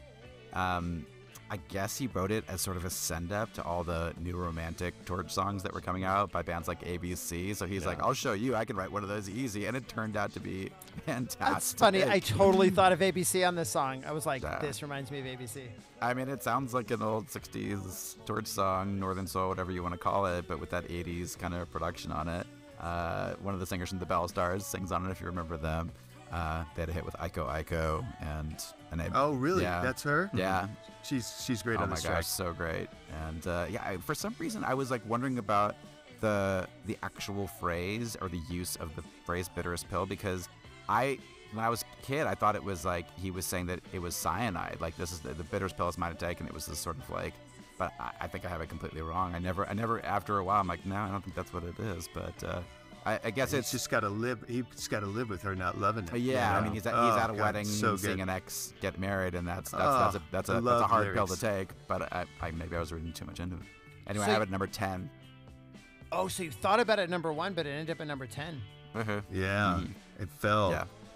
Um, Sam, where do you have it? I have it at number 14. Uh, interestingly, it's one of the softest openings for a song yet. Like on the on the record, it it's, Yep. it does not come out you know come out the gates hitting, um, and it's got that falsetto like I was talking about that would come to really define the style council, at least for me in my in my memory. Um, the the lyric and delivery of "The love I gave hangs in a sad colored mocking shadows" is like what a great line. And then to read that he was just like kind of taking the piss a little bit, Yeah. like it's like, man, okay, like do your thing, buddy. You can do it. Um, do so anything, yeah, yeah. well, well, well done, well done. Um, I have it at number seven. Be top ten for me for sure.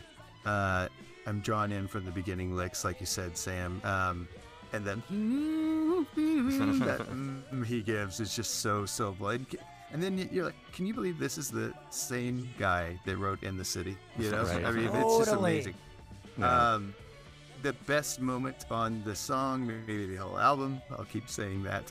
Uh, I wish this grave would open up and swallow me alive. I love that. He writes the best songs. Paul Weller is like You like this is guy? like Paul Mc, Paul McCartney, Elvis Costello, Andy Partridge. I, I mean, Paul Weller writes amazing songs. Um, I love the little guitar licks over the verses. You you need to go back and listen to this again and just focus on the guitar.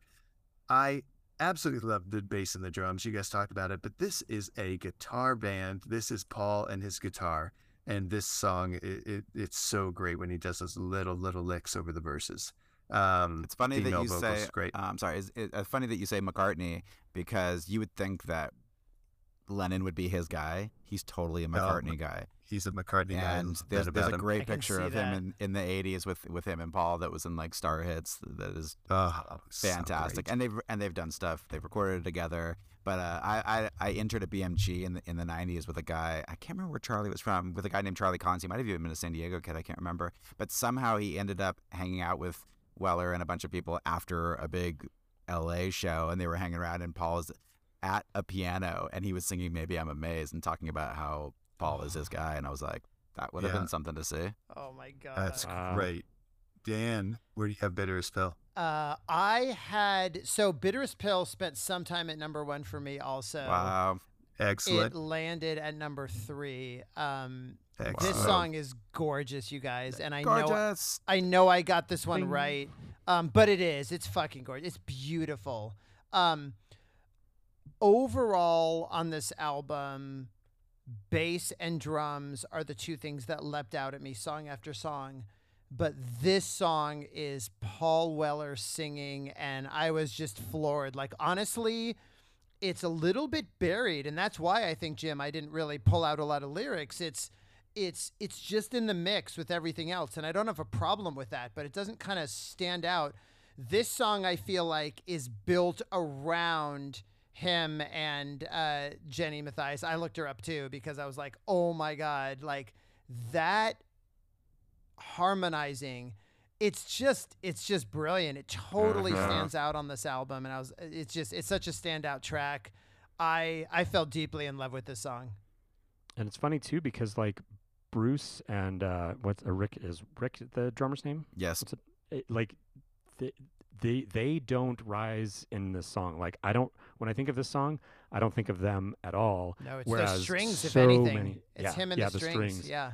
him and the strings. But uh, yeah, this like so much of the rest of it is is those is like the bass and drums, and you're just like yeah. Totally, and then this one, it's like I love the song. Wait a minute, something's missing. Again, That's- this is the kind of song that really actually deepened my respect for the jam because I thought of them Yeah. as that one thing that we've been talking about, kind of the energetic bass. drum. And to hear how well they can pull this off just floored me. You know, I think that's what I I liked it about Funeral Pyre in a, d- Pyre in a different way. I cannot pronounce that song, but um, but this yeah, this song floored me. It's interesting because I I've in digging in uh, to lots of stuff about the band, the relationship between the three of them keeps coming up over and over, and these this great rhythm section that he decided he didn't really need and wanted to go somewhere completely different, and it for a song like this they play what's necessary. They don't have to rise above. It would be it would be uncharacteristic for the song Yeah. to get like overly play. But I kept thinking, I'm watching these like later versions uh, or later videos of them where they've got more people on stage, and it still sounds fantastic. He's still a great drummer and a bassist. If you're gonna keep in music, why not have somebody that great on bass and drums? There must have been other, you know, stuff going on. Um, the police, and- anyone? yeah, right. Uh, and so it, it's so interesting that a guy like Bruce Foxton or Colin Moulding, like he's part of this great band. What do you do? Like, do you not tour without this singer? So in his case, he finds a guy who looks and sounds exactly like Weller and has a band uh, and plays jam songs, which is got to be strange. But he has every right to be playing them. Funny enough, Uh, I don't know if you saw this, Sam. At one point, well, Rick Buckler from the Jam also played with with him for a little bit, for Mhm, just a mhm. couple of years, uh, and then left. But you know who we got was Mark Brzezicki from Big Country to be in there did at one see that. point, which I thought was kind of cool. Oh well. Yeah, Yeah. interesting. All right, we are at number eight, and it is Absolute Beginners.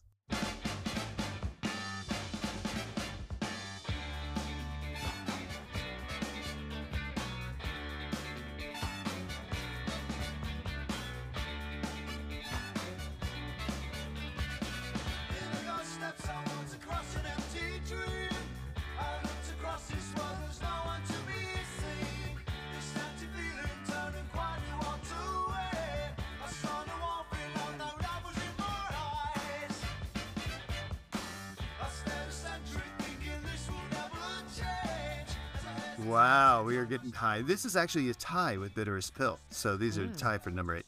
Um, go ahead, Jim. That's weird. Cue myself.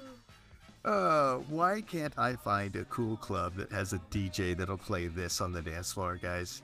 Um, I mean, this is what I want to be dancing to. Uh, you know, I hear you about Precious, um, uh, but th- this is my like. Let's get out onto the dance floor. I was I was uh, doing some studying for this podcast last night, and my wife was out of the house seeing a Bruno Mars cover band Fun. down the street, and it, they're playing at like one of those shopping mall parks, you know nice. and uh, and so I could hear it coming through the window. That's how close it was. Oh wow. Um, and I was like, oh my god, dude, just I I know Bruno Mars is very talented. I just want to be at a club that's playing this on the dance Right. floor. I, I I love the ending of this song. Um, sounds like the French horn in Penny Lane. I Um, wrote the exact same thing. Yeah. I love it. um, I love the double vocals that Bruce and Paul bring to this one because they both sing. I mean, just that that kind of higher register, you know, it's straining a little bit, and the voice is so good. Um, come see the tyrants panic, seeing their crumbling empires fall. Then tell them we don't fight for fools, cause love is in our hearts. um, anyway, what the world needs now is love, sweet love, guys. Um, all right, I had that at number 11, just outside the top 10. Sam, where'd you have it? I have it at number 13. Uh, I, I there were horns in other songs, but this one really saturates the opening of the song, and to me, it feels like the beginning of the end of the jam.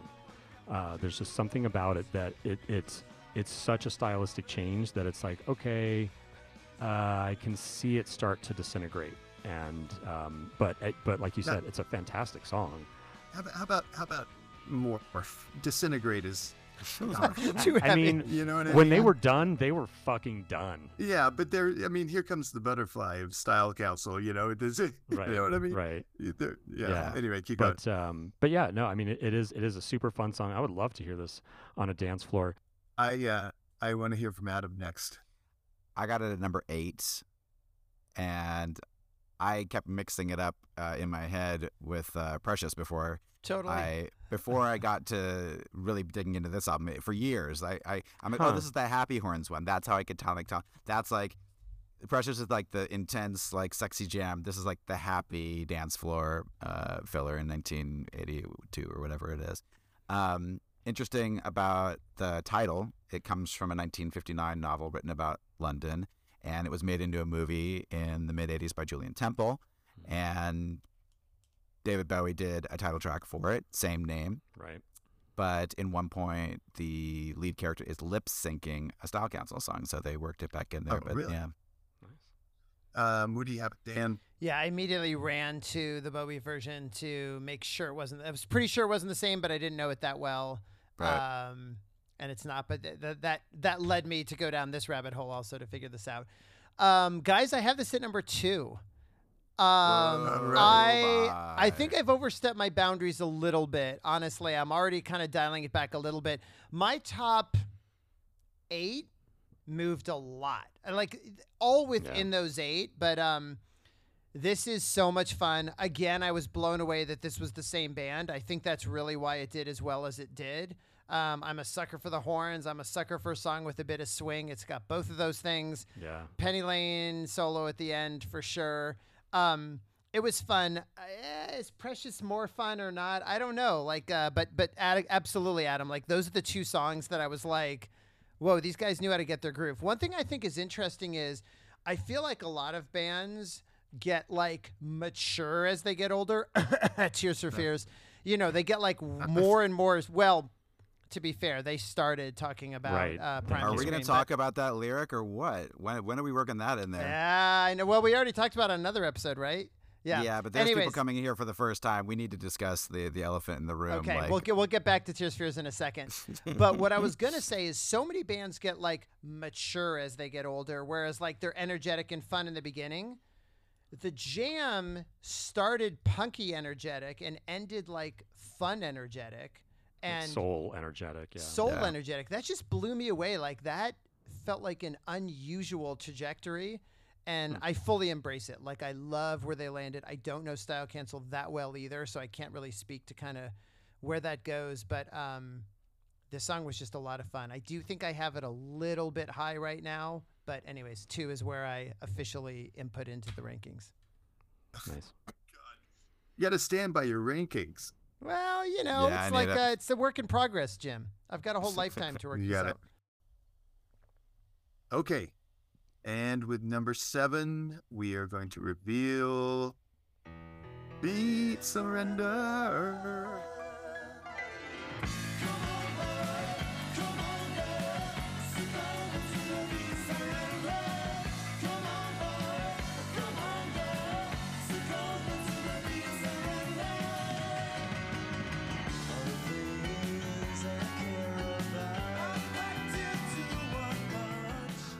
I can't believe this is this high. Are you kidding me, guys?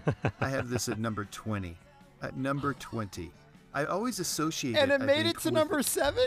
That's incredible. Yes, because people are idiots on this oh, call. right? Like It- exactly. it Who is- who chose it- Precious it that is- high?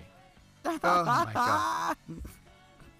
It, it's always let me down because it comes after the bitterest pill, and I always wish that that was their final song on the albums, which means it would be their final single because I think it's it is released in order. Dan, um, I think um, that that they're track listed I in order of, yeah, of yeah. release.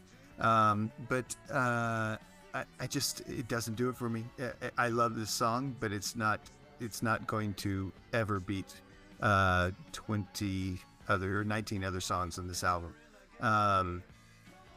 Samey, samey a little bit, right? It, it, doesn't have those interesting parts that make me go uh, lean in and say, I want to hear more. I want to, you know, I'm interested. How genius is that? Um, and it's not a groove that that draws me in. Anyway, number 20. Uh, Sam, where do you have it? I have Beat Surrender at number 10. Uh, Paul sings about phonies and fakers. like, what is he singing about? Like nothing. like this. This is like one of his. I I feel like it's one of his weakest uh, lyrical statements. Um, and reading the lyrics, because I, I I went hard as like as opposed to Dan, I went hard on the lyrics into like I was ingenious. I was correcting some of the lyrics because because they because I people had it in there wrong and I had to fix it because the jam is you need to have the right lyrics in there because some of them are so good. This one was not one of it. Um, the music is propulsive, extremely catchy. The horn is the best part. That da da da da da da, Uh-huh. like so good. Um, come on, boy, come on, girl, succumb to the beat, surrender. It's a great line, but it just kind of that's all that there is to it is that hook. And somebody mentioned the uh, the fade outs before. I think it was you, Adam. And this song fades out, and I, there's so many strong endings. Like the jam can fucking end a song. Like I've heard Jim rail about, you know, bands can't end songs and they end up fading it out.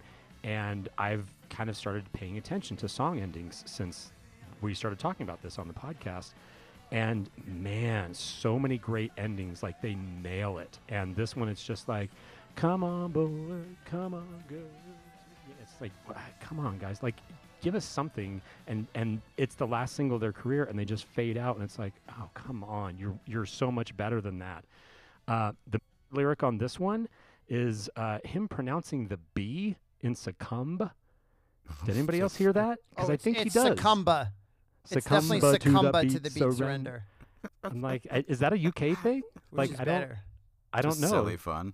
Yeah, It's silly just fun. like just in in the meter there. Okay, all right. Adam, counterpoint. I love this song. Where do you have it? I have it at number two. It for me, this is like groove is in the heart level number of hooks crammed into one song. I cannot believe you said that there was nothing in there to grab it. If you love, um, what was the Happy Horns one? I already forget the name of the Absolute, Absolute Beginners. That much, Absolute I can't. I can't believe that you don't love this horn crazy workout from the opening harmony to the breakdown to one thing after another. It is, you know, it's it's the it's their swan song. It was their last big hit, um, and it's sort of like their their anthem. It's just saying like, here's here's the new direction. Basically, like we're gonna have fun. We're gonna dance. There's gonna be horns, um, but uh, it, like uh, we, I guess we kind of talked about it earlier. There are so many people out there that could review this album better than us. That's why I was a little worried about about this because there's so many mods and mods are stuck up as fuck. And there are some good ones. And uh, one of them is one of my, my best friends in the world. And if I didn't ask him what his favorite song on this album was I never would have heard the end of it. Uh, and that's my friend Rich in London. And we can't remember where we, we met. It was either on a jellyfish list or the fact that he was guitar teching for Jason Falkner um, but he is the ultimate Weller fan. He's got posters on the wall. We joked when we were staying with him in London a couple months ago that when we were looking for stuff in his drawers, it was just more and more Weller shit everywhere that we looked.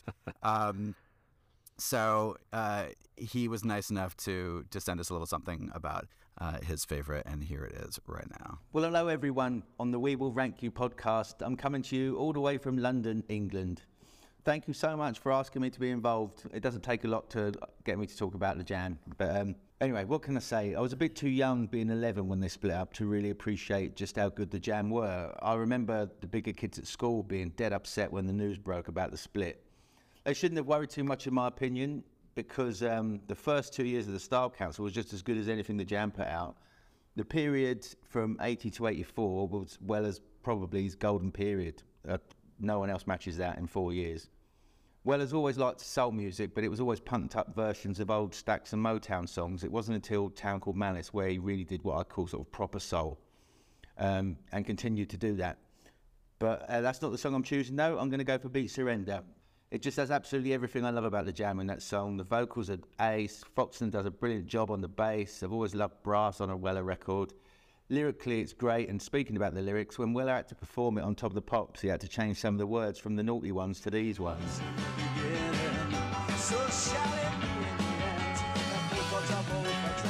Bullfrogs are bullfrogs, indeed. the whole single package was great. It came as a 7 inch double pack and a 12 inch. The other songs were Move On Up, War, and Stoned Out of My Mind, which shows the direction he was going. And also one of his own, Shopping, which is just magnificent. I spent about 20 years trying to work out the chords to that one until YouTube came around. It's the perfect send off to a brilliant band, and since the split, the jam have influenced everything the way I get my hair cut, the way I dress, the guitars I play, the music I listen to, and all the mates that I have made along the way.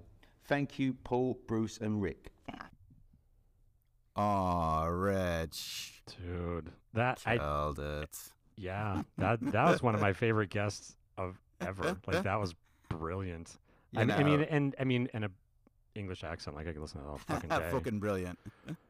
yeah, I mean, every alternative station in California had their mid-morning British guy to lend it some credibility. Steve West, Right. Richard Blade, Right. and what was the Bay Area guy?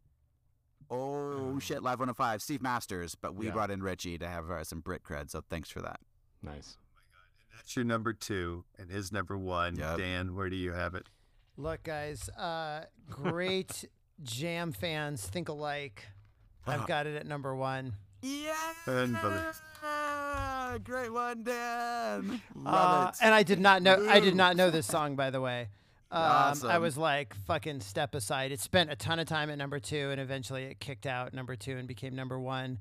Um, guys, loosen up a little bit. This is not Yeah. about the logical analysis of this and that. This song is so much fun. yes. I want to run through a crowd and hug and high five everybody at just top speed and just down shots and like let's go, let's go, let's go. This song gets me so fired up. Um, I had to figure out what came out first, this or Modern Love. Cause holy Ah, shit, is this not Modern Love in a blender? But turns out this was 82, Modern Love's 83. This Yeah. wins. Paul Weller sounds Bowie esque as he is like crooning those lyrics. Like uh, they're Mm, just yeah. they're on blast and talk about like lots of cool parts. You're so right. And look, they're they're gimmicks. I get it. They're tricks, but I'll fall for them every time. When it breaks down to just the piano bass notes, don't, don't, don't, and then it comes back double time with the drums. Do do do do do. Oh my god! To bring it home, like, look, it might fade out at the end, but like this song, this song drives to a close like you wouldn't believe, and. I didn't care how everything else moved. I could not unseat this song because it just was it just was so much fucking fun. I couldn't I couldn't believe it. I just um yeah, the the level of energy these guys can summon um is is unreal and this song to me kind of uh, uh epitomizes that. Reach our first number one of any of Oh, the rankers. Oh, that's it. right. Beautiful. That's and that's good at a number seven, so I dragged your ass You down. sure did. Damn, no Damn it. I have no Both problem with that. I have no problem with that. Never All right, do. revealing You number never do. six. True. Going underground is number six.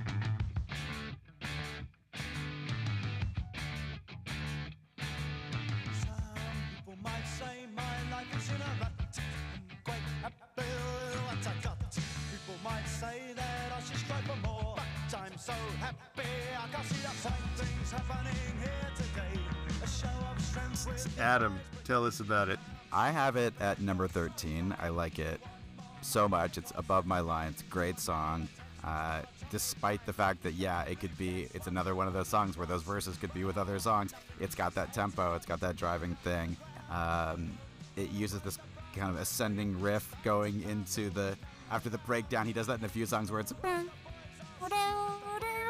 like right into the big crescendo uh, of the end.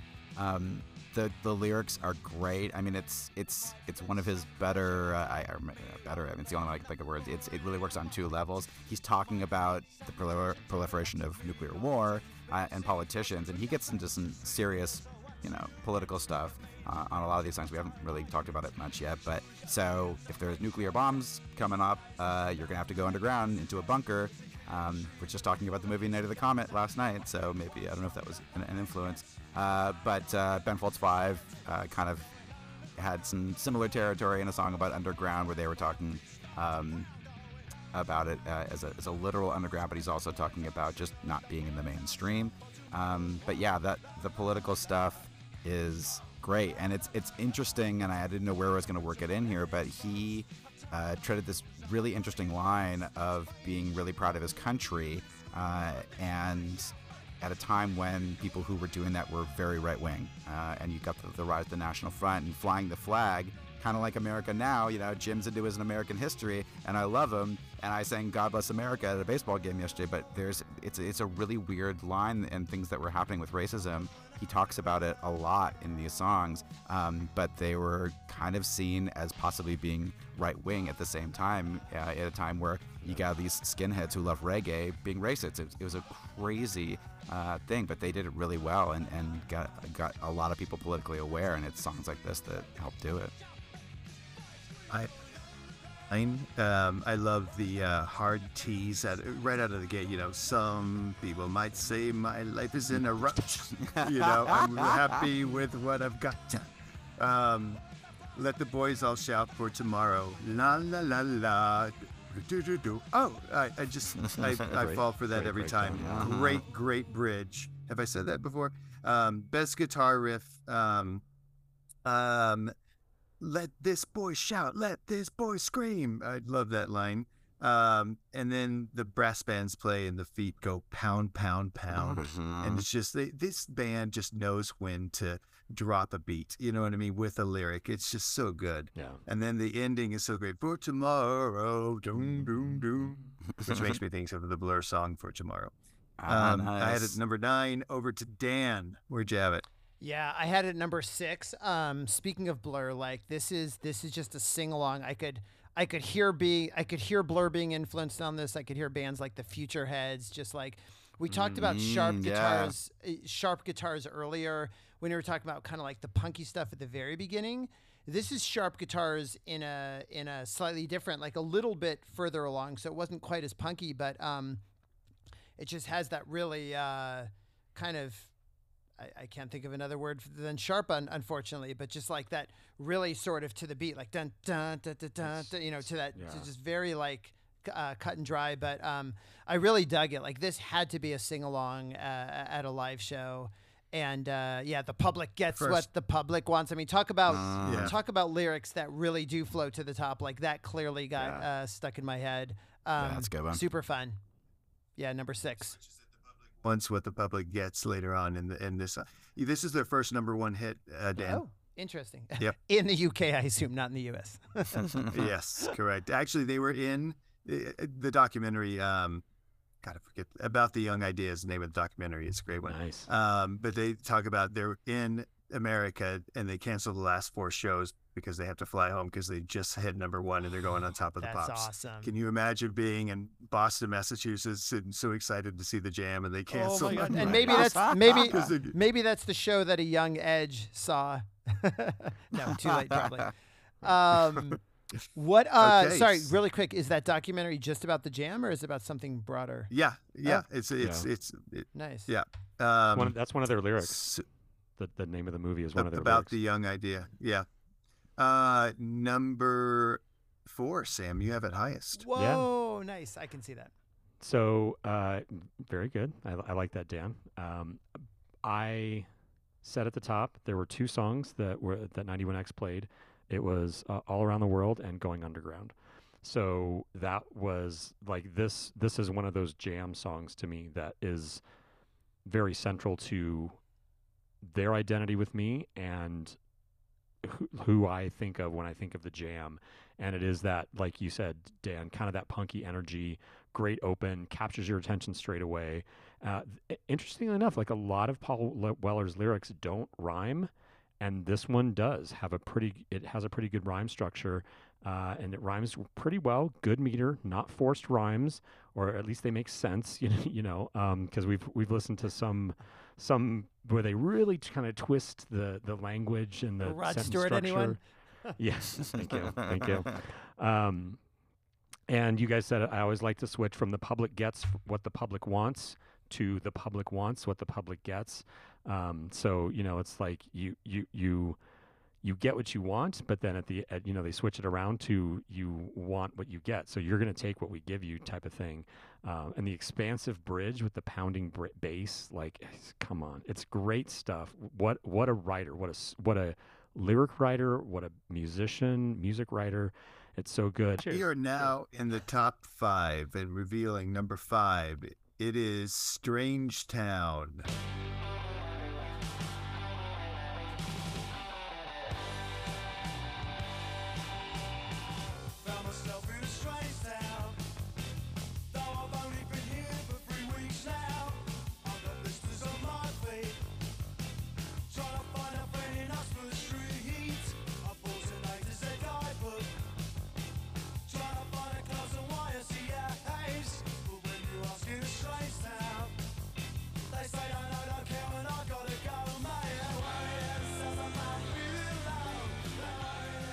Let you go first, Adam.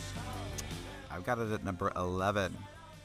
Lowest of all of us. Yeah, and, and I love this song. God, I mean, like, this is uh, looking at, at where stuff got ranked. Um, it's it's maybe some of my strongest top ten ever. Maybe I mean just from sheer volume alone. But holy moly, there's songs I love that aren't even in the top, you know, ten.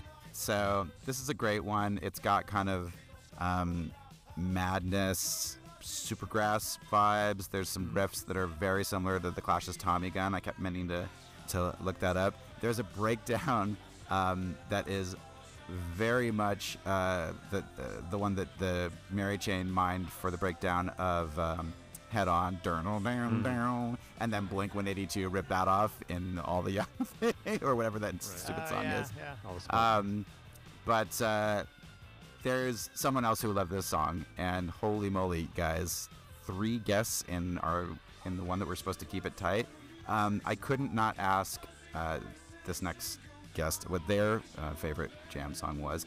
Uh, I was walking down the street in Berkeley when I was living there, and down the street comes this Monkees looking guy, and I think, who the hell is this? And I get closer, and it's Mike Terrio, our friend from the aforementioned mod band, uh, The Event, who's now living in Berkeley. And I'm like, what are you doing here? Oh, I live here now. I have a new band called The Loved Ones. And that night, I believe Sam and I both went to see them Yeah. at Slim's. The Loved Ones was sort of an early '60s styled uh, R&B blues dance band that were completely fantastic and fronted by a guy named Bart Davenport, um, who, funny enough, got a little tired of doing the straightforward blues thing and decided to have more of a style council influence band called the Kinetics. Uh, and he's gone on to be in uh, incredible bands and solo projects for uh, over 20 years. And he was in a band that was doing covers recently at a restaurant in San Diego that Sam's old roommate Jeff owns called Panama 66 in beautiful Balboa Park in San Diego. And my girlfriend at the time said, he kind of reminds me a little bit of Paul Weller. And with that, the very next song was either My Ever Changing Moods or Shout to the Top by the Style Council. I can't remember which one.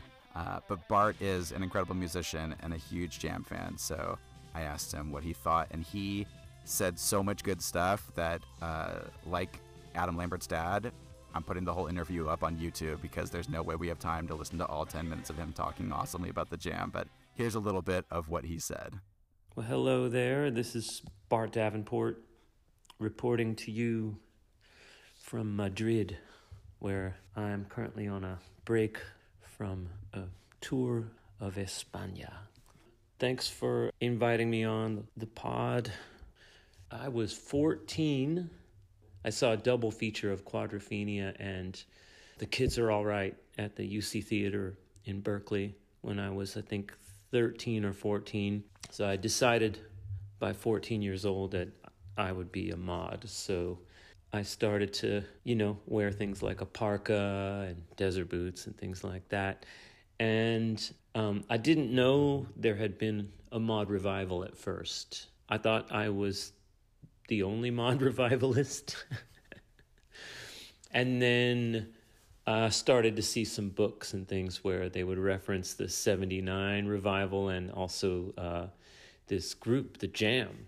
So I went to Tower Records and I found the Snap collection and was uh, very uh, pleasantly surprised to find out there had been this whole mod thing going on in the late 70s and early 80s in, in UK. The music was perfect for me because it had that uh, element of kind of punk and new wave tonality, even though uh, it was heavily influenced by The Who and things like that. And it was a nice kind of bridge to more obscure 60s bands like The Action or The Creation. Because let's face it, The Jam rarely ever sounded like a 60s group.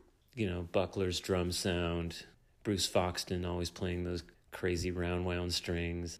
So that double album, I still have it. It's uh, but it's a great collection, and of course, as I mentioned, it it got me started as a Jam fan, and now I own everything pretty much. So yeah, scrolling through some of these songs, I have to say, I mean, I love every single song. Okay, so let's pick my top five. My top five will be Strange Town, When You're Young, Dreams of Children, That's Entertainment, and let's go with Bitterest Pill. That's the top five, folks. I'm going to name my least favorite just to do it. Gotta be News of the World. Sorry, Bruce. so, yeah, there you have it. The top five and the least fave. All right. Ciao for now. Bye. Thank you, Bart, for that. That's my number, whatever. What are we on? I don't even Number remember. You're on 11. number 11. Um, I have it at number 10. I love the great opening riff. I love the great backing vocals. The guitar solo into the bridge is great. I love the fact that he says A to Z guidebook instead of A to Z guidebook. Of course. Um, the uh, you've got to walk and talking for for time always sticks with me. Um, they worry themselves about feeling low. I love the whoa in the background when he's singing that. Um, uh, the ending, strange town, and the lead guitar there. Break it up, break it up, clap, clap. Anyway, I love all of it. I love all of it. Uh, it's number 10, made my top 10. Dan, did it make your top 10? Yeah, Jim, it did. Close enough. Number eight, um, Strange Town to me, and I really, this is not an insult. It may come out sounding like one, but if you took all 29 of these songs and you fed them into an AI model, since that's all the rage now, um, it would spit out Strange Town. Strange Town is basically Yeah. the sum total. It is the most jammy of all jam songs. Um, and I figured that was basically worth number eight. Uh, uh, nothing wrong with that. It's a great, completely entertaining song. It's not top five. Um, it never kind of threatened the top five, which I think have some more unique or or just unbelievably catchy things. But it's a great tune, and I, I knew it wasn't going to ever drop out of the top ten. Oh my God, the most jammiest of jam songs. And Sam, Sam, where did you have it? Number one. Oh, another number one falls. Holy moly. Yeah. This this song, li- listening to this, it's wa- the one where I wondered where the jam existed alongside the Clash because there are so many like little Clash elements to this um, in, in this song for me. Um, and there's so many great aspects to it. The bass line is so powerful. Um, the the the dreadful snow, like you know, they're worried about the dreadful snow. It's and he's just like mocking. It's so sarcastic. It's just like, oh, they're worried about that. Like, oh, you know, like worry about something real. Like, would you? You know, it's it's such it's such a great commentary on you know he's he's he's got blisters on his feet from walking around trying to find a friend and he can't find one because these people are just the worst, right? Um, the uh, it's interesting that he does the affectation on the first dreadful snow but not the next one because it's like by the time he gets to the next one he's like I you get it. I hate these people. You know it's great anti-establishment type lyrics uh, which is Paul's stock and trade with with the jam. I love this song. This one and and um and uh, when you're young were the two that just like as I listen I listened to like the first couple times through and I'm like boom right up the top. Number four is being oh revealed, my and God. it is That's Entertainment. How are we up to number four that quickly? yeah,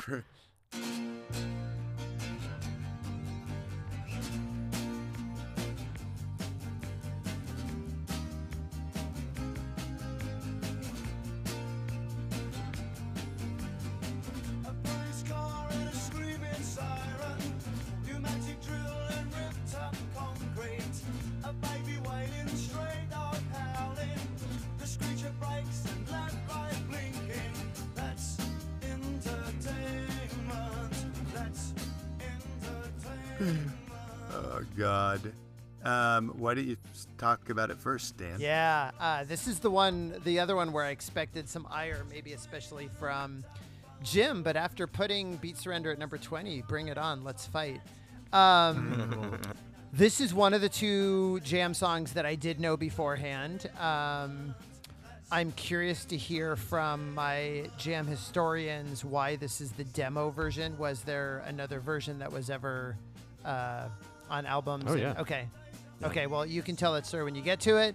Um, look, it's a beautiful melody. It's a really beautiful melody. It's um, it's very samey, samey. That that's that's why I dinged this. Um, Two chords? It started whole much song chords? higher. What? I said it's the whole song two chords Oh, Pretty much. but I, I see guess it's point. four, Keep maybe, going. but it uh, it's uh, nothing changes in my mind, um, and so it's it's pretty. I enjoy it, but there was too much other fun, interesting stuff on this album that um, I kept being like, no, I got to make room, I got to make room, and it just this this was the fast faller over the last week, week and a half, and it ended up at number fourteen, still above the line. Great song, glad it's a part of their repertoire, but um, not not one of my faves. This is in the mouth of jam songs. That's Entertainment is amazing. It's number three. And uh, you, you had it at 14. I have it number three. This is the. Um, this is the. Uh, uh, he wrote it when he got home from a bar. He had had a couple of drinks, and it just came out of him, and I love that. And uh, I love the irony of it. Alanis Morissette wishes she could be this good. um, the, Not expect uh, that kind of reference on this episode. yeah, yeah, but but the, if you listen to it with headphones, there's two acoustic guitars uh, and, and one in each ear, and it's just they're so good. You know, doing the same thing but not at the same time. and It's beautiful. Um, you know, we we memorized all these lyrics as kids. Um, and Wow. you know, I, I, let's let let's uh, let's you know rank our favorite stanzas because there are. No, I'm just kidding. I'm not gonna do that. Um, but but as a as a kid, I remember just getting to the kicking the balls. You know, it's just uh, uh, anyway. Uh, the best moment on the song and probably the album is two lovers missing the tranquility of solitude and the harmony of that, and uh, it's it's one of it's one of the greatest songs of all time. Uh, It's number three. Whoa. Uh, go ahead, Sam. I have it at number five. Um, it would have been higher if the if it weren't the demo version because we're listening. We're ranking the songs on this album. The studio version is I I feel like is more full and lush than this one. Um, it's Oh, got. I don't remember. I I, think they're just tw- listened to it last night. I could barely tell the difference. Oh, Yeah. I, I think it's tw- I think they're twelve strings they're, that they're playing Yeah. because it's just it just has that much more full, um, rich sound to it. Uh, I, yeah, I I much prefer that one. I'm sure there's plenty of people out there that are like, "Are you kidding? The demo's way more pure. It's just the two Uh-huh. guys and the guitars." It's like, okay, that's fine. Um, so, cup one, the one question I have off the top was was the band The Laws named after or about this song? So many laws in it. A whole Um, lot of. I, I th- surprised Adam didn't count them. Maybe you did. Maybe because you're going to talk about it. Um, But to to Jim's point, i even the demo is one of the greats. Uh, one of the greats of all time. Um, some of the latest, greatest lyric pairs of all time. The first one, uh, they're not together, but opening the windows and breathing in petrol. Uh, watching the telly and thinking about your holiday, um, hot summer's day and sticky black tarmac, like Mhm. great imagery It's there. great. Feeding ducks in the That's park and wishing you were far away. That's Yeah, and so then uh, two lovers kissing amongst the scream of midnight. Two lovers missing the tranquility of solitude. The kissing and the missing. Like I, this is, like you said, it's one of the top songs of all time because of these lyrics. And Paul wants you to know what entertains him. Police cars, dogs howling, brakes screeching, a kick in the balls. This is Paul's love language. Know it. All right, and then Adam, why don't you bring us home? so many good lyrics. Yeah, I, it, he wrote it in 10 minutes, apparently. So he says, but he was drunk. Um, so many good lyrics, but so many lyrics, period. Uh, Even though it is samey, samey, it's definitely, you're, get- you're almost like in, it's the British Bob Dylan uh, or- or, something like that. Um, when I was just in England a couple months ago, Rich, who we just heard from, is in the I think it's the number now he's up to the number 15 uh, mod cover band in in in the country, uh, Modernation. Uh, they're number three in Kent, but still number 15 nationwide. Uh, so they uh, said I could sing a couple songs with them. So uh, they just started to do Gangsters by Specials. I was totally in on that. I gave them a list of a ton of other songs that I could do, either sing lead on these or backup on these. And their singer said, "You can sing lead on That's Entertainment." Oh my god! And I said, No pressure. that was not on my list of leads. Um, but you know what? I, I got a few days. So on the train, uh, Charlotte quizzed me. She would sing the first part of the line, and I would complete it. And I got zero. I've heard this song a million times. Yeah. And a lot. what? And she's like, "You'll get it. You'll get it." She's a teacher. And I said, "Nope." So I just did one song. There's no way I'm going to put myself under that kind of pressure no. uh, to a festival crowd of at least 20 people that were there for this.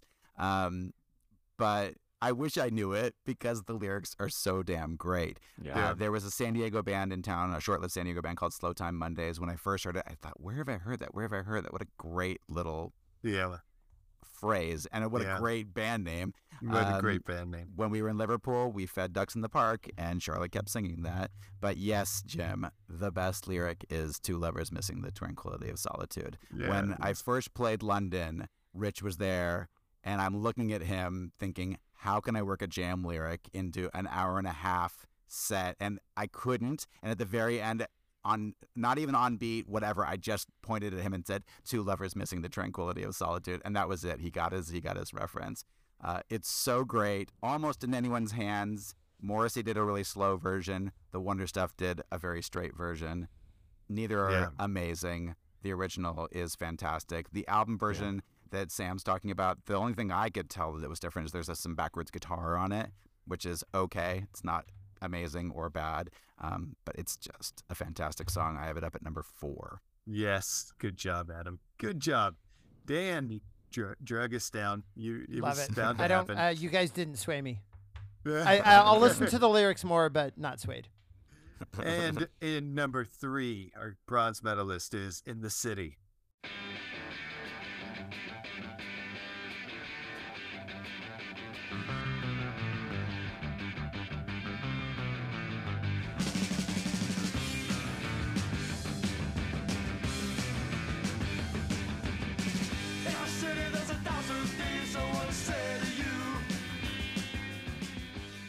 Uh, Dan.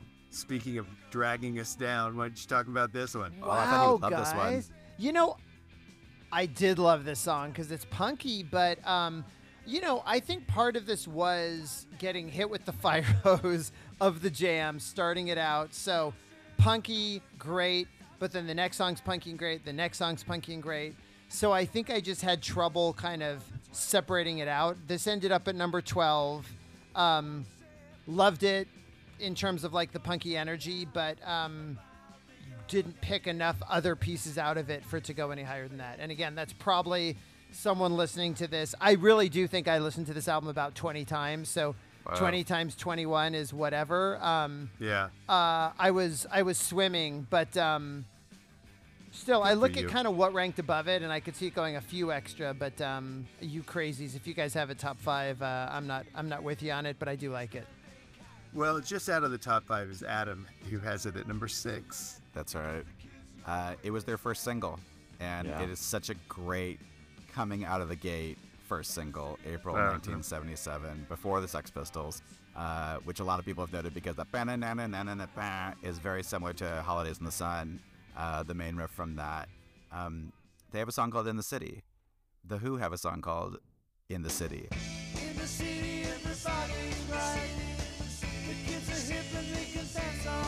Madness have a song called In the City. The city.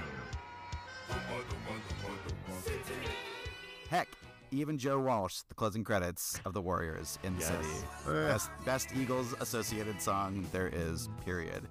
So great. Um, I don't know if you guys know the band Beachwood Sparks. They were a mid 90s kind of cosmic country band. Fantastic. Uh, their singer has a newer band called Gospel Beach and has this incredible shimmery song called In the Desert. And the opening line is In the desert, there's a thousand things I want to say to you. Yeah. a great so song. Cool. Yeah, er, Jim was talking about that documentary. What is this? About the young idea. About is the that a sweatshirt? idea. It's a tote bag of Charlotte's that I snagged just for that Nice. visual uh, cue. But yeah, it's another just like bold pronouncement of I am young and I am awesome. And this song maybe does it than any other, even though he's saying, you know, it's a celebration of a big city, which usually big cities are the enemy uh, in Star Wars or anywhere else. And we've talked a lot about that a lot in the last six years. But I love that he celebrates London because it's so great. Uh, and great song. Unbelievable. Unbelievable. Sam, you've got it higher than six. Where do you have it? I have it at number two. This was sitting number. This was sitting at, at the top for quite a long time, and the more I listened to to this, and the more I listened to Strange Town, uh, and uh, when you're young, like it just it just kind of like fit in between those two. Um, kind of what Adam was saying. I cannot think of a more direct statement of purpose than this song. Uh, it's the title track from their first album. It's the first single. It's the first song. On, it's the first single they they released before the album came out. So it came out in April, and then the, the album came out in May. It's the first song though on side two, and I cannot imagine that decision. Like because to me, I would have been like, "Yep, all the chips right up front." Uh, Art School is the name of the song, the first song on side one, and it's pretty quick out of the gate, but it's a bit of a sequencing gaff in my opinion. Like this is it it, it sh- to me it should have been kind of right up front, like I said. Um, perhaps they weren't too worried about where it sat on the album because it's it is so great, or unless the idea was to make people wait for it on the album. Um, you know, like make them listen to side one, so then they have to like flip it over and listen to side two. Um, but that said, I don't I don't know any other songs from that album at all, and um, yeah, the guitar open and hearing the floor hi hat along with it, just like you know, you just hear it like just in the background, like or like off to the side, um, it before the bass comes in.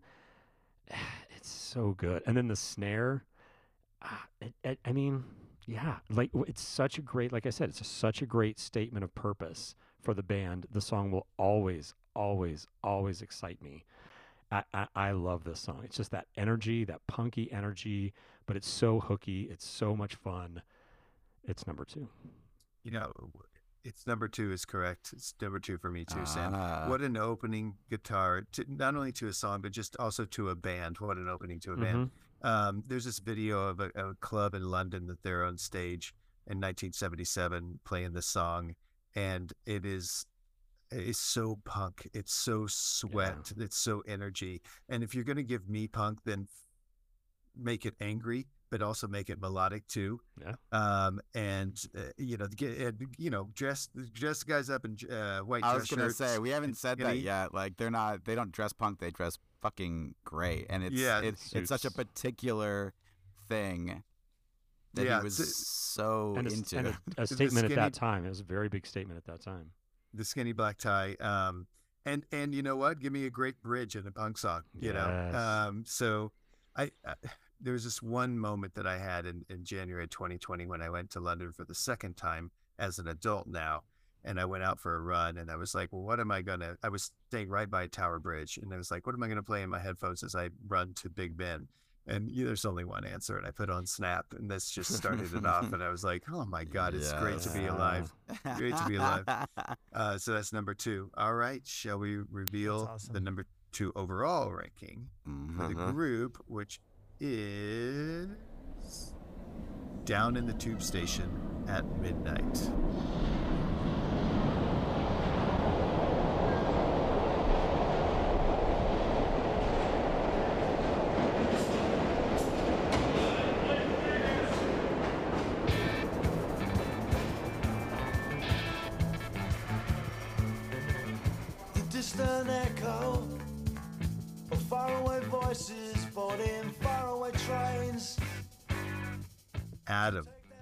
Got it lowest. I'm, I'm very upset with you. Go ahead. love it. Number nine for me. Uh, how can I love a song at number nine? It seems like when we rank these Right, things, right. I end up looking at it and go like, well, I don't really love the top two, but I'm like, I love this song. It's to be done at number nine. Such a great song. So violent. What I said earlier about dark imagery, sing along happy uh, melodies. Whoa, holy moly! He's talking about you know getting the shit kicked out of you in such graphic ways, and the way he describes it. And that's the song that I meant to. You know, I was talking earlier about that kind of contradiction of going railing against the right uh, while flying the British flag. But this one, he's saying that he smells of right-wing meetings, which I think is like such an incredible lyric. Um, considering everything that was going on down there. And it, it's it's catchy and energetic and awesome. Uh, also interesting, he says Mr. Jones got run down. So I don't know if that's the same character as in Smithers Jones. Um, I thought of that too. great song. I'm so curious where you guys have it. Oh, Yeah. it's almost number one. Crazy. And, and they smelt of pub And with scrubs and too many right with right wing meetings. Yeah, Right. they did. Um, uh, Sam, you're at number six. I have so the first time I heard Tube Station was um, when I got the uh, the, the greatest hits uh, CD in the '90s. Um, I knew uh, like a bunch of the other songs, like I said, not not a ton of them, but this that was the first time I heard this, and then like the the first couple times I heard it, uh, it took me a listen uh, or two to understand what was going on. But when you get it, when you like really hear what he's singing about, it's gutting and it's so scary. It gets a lot, lot of like Droog vibes from uh, Clockwork Orange. Mhm. Totally. and um, but the bass from Foxton is great. Like those li- those quick little like boop, boop, boop, boop, you know like whatever it is, it's so good. It's funky and fast, and some of the most cinematic lyrics I've ever heard. Um, one of the interesting things about the lyrics, um, but uh, he says a cheap holiday, and I was like, hmm, cheap holiday. The Sex Pistols talk about a cheap holiday, and then I started thinking about cheap holiday and other people's misery is, is what the Pistols lyric is, and I was and at, for the probably the first time in my life, I was like, wait a minute, holy shit, a cheap holiday and other people's misery. And I started thinking about people traveling from, you know, their like northern middle class places to places like Mexico or places like, you know, that that are. Uh, I mean, I'm not sure quite the places that it would be uh, considered in um, in Europe, but. I mean, Spain might come to mind, not necessarily. But what, what did you say, Adam? Ibiza, people go like Ibiza, yeah. there's like all kinds of destinations that it's all overrun by British. Yeah, and um, and and you know, a lot of times they're poorer countries, and just kind of that that image of like the cheap holiday and other people's misery, and then so and I looked it up, and I guess that was a um, that was a statement by I forget the name of the of the group, but it was um, yeah, I. I I should have like done a little bit more research and, and put it in here, but uh, but that's We'll where the it in pi- post. that's where the Pistols got it. Oh, awesome, thank you.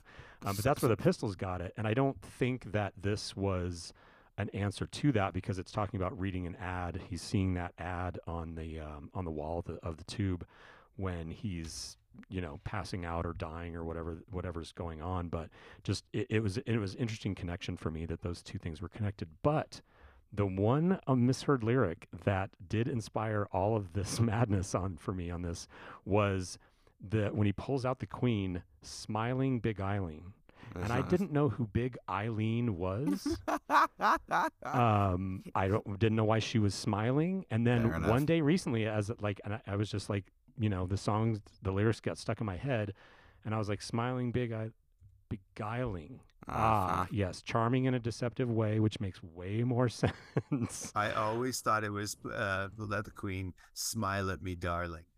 Oh, that's- smile at me, darling. That's a good one. That's Yeah. a good Mr. lyric. Anyway. Thanks for joining the club. Uh, that's number six. It, great, Um, fucking great song. Dan, you've got it where Oh, Jim, you got to be proud of me. I think we've made up. I have it at number four. Um, Yes. This this spent time at number one. Um, uh, incredible song, and like I've told you guys, I I could only digest so much, so I did not really get to lyrics. So I didn't know the dark cinematic story that he was painting. But I'll tell you one thing it's very clear the song is as ominous as other ones are upbeat. Like that's what's so Yeah. amazing about it is even without hearing the actual words, urgency is the word I kept thinking of. The Yeah. way he sings that bass. I mean, again, the bass on this song is unreal. It's just so. It's almost like the rats skittering around the tube station. Yes. Um, it just kind of drives. This whole song just drives, and it makes you jittery, and um, it's just phenomenal. Again, I was I was a bit in awe that this was that same band that in the city is on and beat surrenders on. Like such different such different types of songs. Um, this song actually also gave me echoes of um, two years later the cure would come out with subway song Yeah. uh, which has a very bass led song. Obviously it's a different uh, tempo and stuff but um, that same very ominous dark at night down in the station um, so I, I totally loved that and jim if you have this number one i'm gonna i'm gonna celebrate because i feel like that's a makeup for uh, what i debated Dan, it's number one. It's the best song of the album. Yes, I love it. Um, Uh, the only thing you guys haven't talked about is just the tube noise at the beginning. Uh, Uh-huh. it just sets the mood so nicely. Yeah. There is a faint uh, going on in your right headphone if you're listening to this during the, the verses, and it's the the track noise. You know, it's a bird. Oh. they're trying to that's emit great whatever whatever you know uh, guitar or bass um, muted string that is it's just beautiful um, i love the harmonic bass line you know the boom boom boom um, uh, so the, uh, yeah you're right you guys are right about the bass um, it's the best song of the album you guys have said it all let's go to number one Wait, before we do, I just want to say one thing.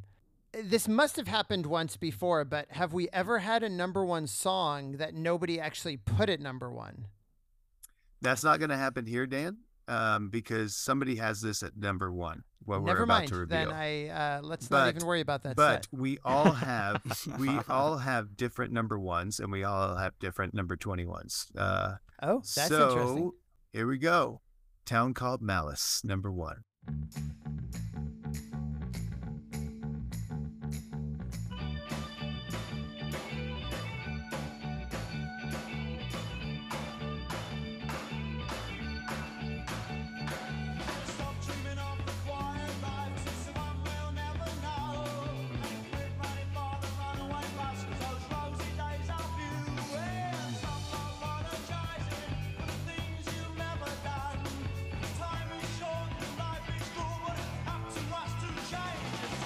Why don't you go first, Adam, and sing the praises of this song? I thought maybe we were all going to pick it number one. I thought we were all going Uh, to pick Precious as the last one. That too. yeah, w- that's one thing we definitely didn't say on this one was there's an obvious last place. Um, Right. And yeah. and I don't know that there's a there's an obvious one for this one. I've always loved this song. I hadn't really thought too much about what my favorite jam song is, and I was thinking it could be this. And the more I listened to it, the more I loved it. Uh, I've heard it probably more than any of the others. It's the it's the most played, if you can call that. It got radio play on 91X when we were growing up, even though, um, you know, Dan, you were saying like, oh, I didn't hear the Jam. Well, the Jam had already broke up, you know, and, and they were one of those bands that, like the Clash and the Ramones and the Police, that they still played a lot anyway, but not nearly as much as those other bands I just mentioned. So yeah, um, haven't got sick of it as a, as a result. Uh, it's got maybe one of the greatest openings ever. I don't know. There's just Mhm. something about the production. It just flies out of the speakers. Um, the only one that's even comparable and it's super similar is Lust for Life. Uh, it Yeah. just flies out, and that's got to be a medley mashup. And I looked it up, and some DJ put them together, and it, it was just like one song into the other, and it fit perfectly. But someone someone who does mashup live mashups need to do something with that. I'm not saying who. Nice. Um, the title is a play on words of a 1950 novel called A Town Like Alice. Um, I couldn't find it Oh. anywhere else except on one page. This description that could have explained my favorite line in the whole thing that there was some kind of strike um, uh, with dairy farms versus the co-op that actually distributed the milk in the country or something like that. But the lines rows and rows of disused milk floats had to look that up. Milk float is the actual truck that would drive uh, milk bottles around uh, England. Stand dying in the dairy yard, and a hundred lonely housewives clutch empty milk bottles to their hearts. That line is my favorite line of anything on this whole thing. It is so fantastic. Wow. Um, it's great. I don't know if I've ever seen anyone play it. No, I think I think Bart uh, Davenport and company played it, but uh, the Charlatans have covered it with Paul Weller. Uh, Noel Gallagher has played it with Paul Weller. Johnny Marr, uh, I believe Dan saw. You saw him at Coachella. Way to steal my story. Yeah. Yeah, I saw Paul. Weller at Coachella, and uh, I think it was like second to last song. Johnny Marr hopped on stage, and they did "Town Called Malice," and I was Yes. like, "I can die. I can die now." Yes. that was amazing. You can. I think you can Nice. refer to episode three or four. We will rank you where the was audio. it during yeah, Dan, Smith's? It Yeah, was Dan our tells that Smiths episode, story, yeah. and I and I went and found it on YouTube and brought the audio underneath. Uh, when Rookie Card, my band, my band, my band, got to open up for the surviving members of the MC5, I said, "I'll be damned if they're the only band that's going to kick out the jam." So in the middle of one of our songs, we did a little bit of "Town Called Malice." Uh, Did not do it justice. The song is so fantastic. It is my number one. No, it deserves Nice. to be. It is it was number one for the whole group. Good job, Adam. Um, Sam, you had it a little lower. I had it quite a bit lower. I had it at number seven, um, but it's. I- I mean, it's a town called Malice. Like, what are you gonna do? It's it, the two the two step the two. Yeah, the two-step drums and the organ, uh, once again signaling a shift in the jam sound. It's a fun tune. The organ hook is unstoppable. Like when you think of the song, like that's what you think of. That dun na na na. It's Simple. So, yeah, so simple, so good. A full bridge and instrumental breakdown, two thirds th- through the song. Give it, give it like a, a full feel. Like there's there's still a lot going on. All the stuff Jim loves, he's snapping right now, and it's all Uh-huh. that stuff that he loves. Uh, th- this the, and the jam has it. Like the jam has it on a whole. Like the the the breakdowns they do, the bridges, uh, like the codas. The, it's the such great songwriting in arranging these songs and and putting them together. It's it's a skill that I've never had. Um, and I I'm seriously You just like plow right through those songs, no breaks, no nothing. right like I, yeah I'm I'm you know the, the Jim's worst nightmare of like a song without a bridge. I feel like, um, but um, but the jam's got it and the song has it and it's a great song. I didn't make a mistake because there's the, the songs above it I love so so so so much, but this one's another great. Um, you have it at number seven. I've got it at number five. Uh, and the only line that you haven't talked about that I just love is to either cut down on the beer or the kids' new gear. It's a big decision in a town called Dallas. Um, Yeah. uh, somebody else has it number five, and I wanted to end on you, Dan, with the newbie to the jam.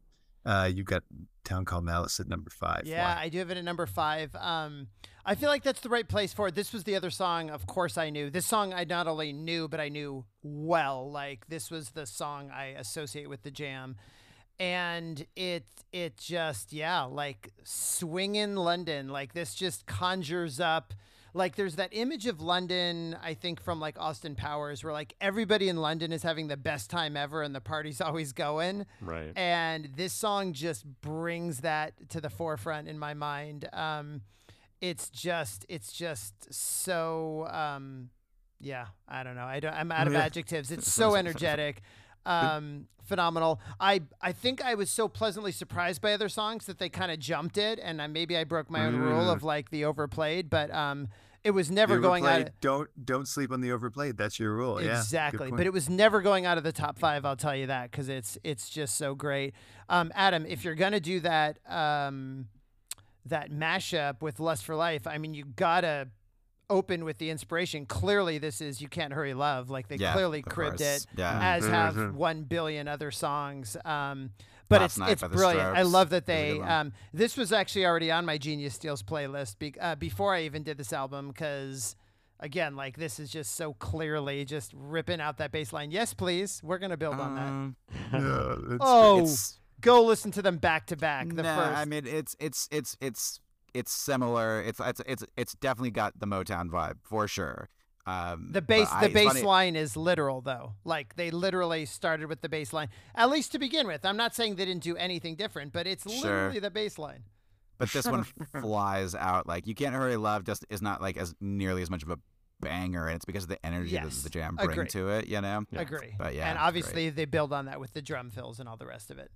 Yeah, Anyways, for sure. uh, great album, Jim, and uh, yes. it was Thank a lot so of fun. Holy moly! Yeah. We are at two and a half hours probably with breaks, kids. I'm as Oh my exhausted as I am from. I thought I was exhausted before from listening. Now I'm even more exhausted.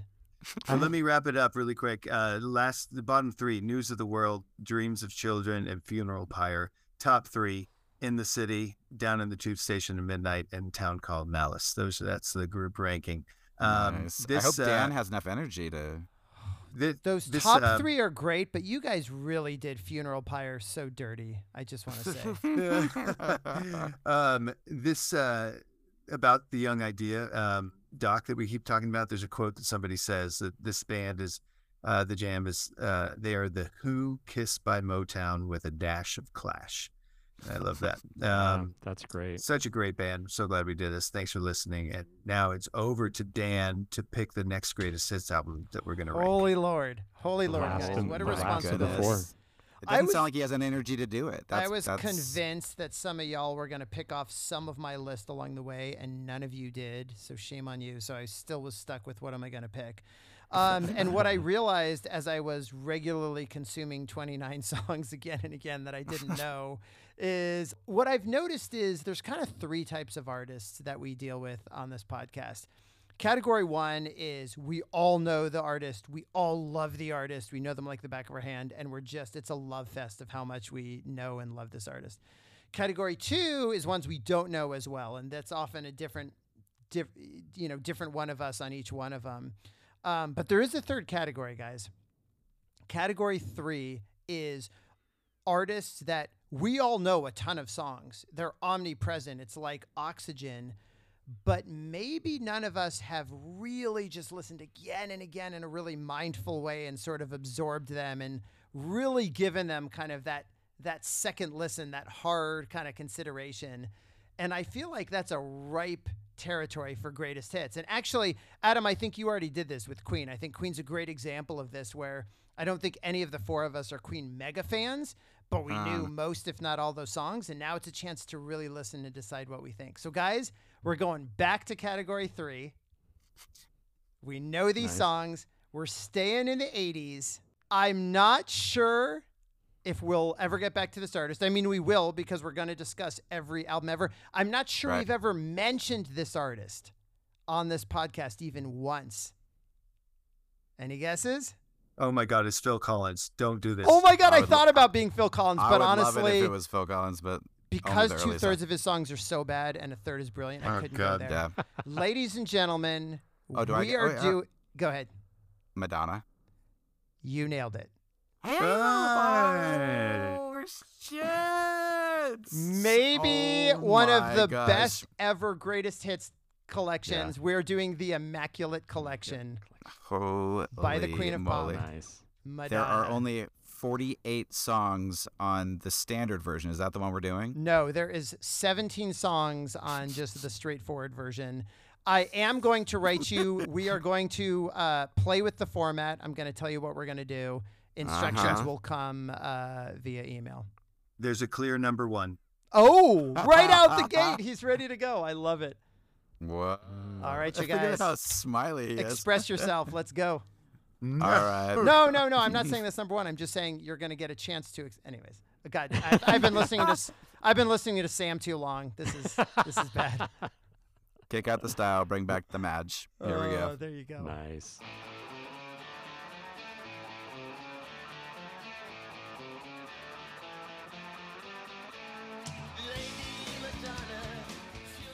Please subscribe, rank, and review our show at your favorite local podcast shop and send us a note to we will rank you pod at gmail.com.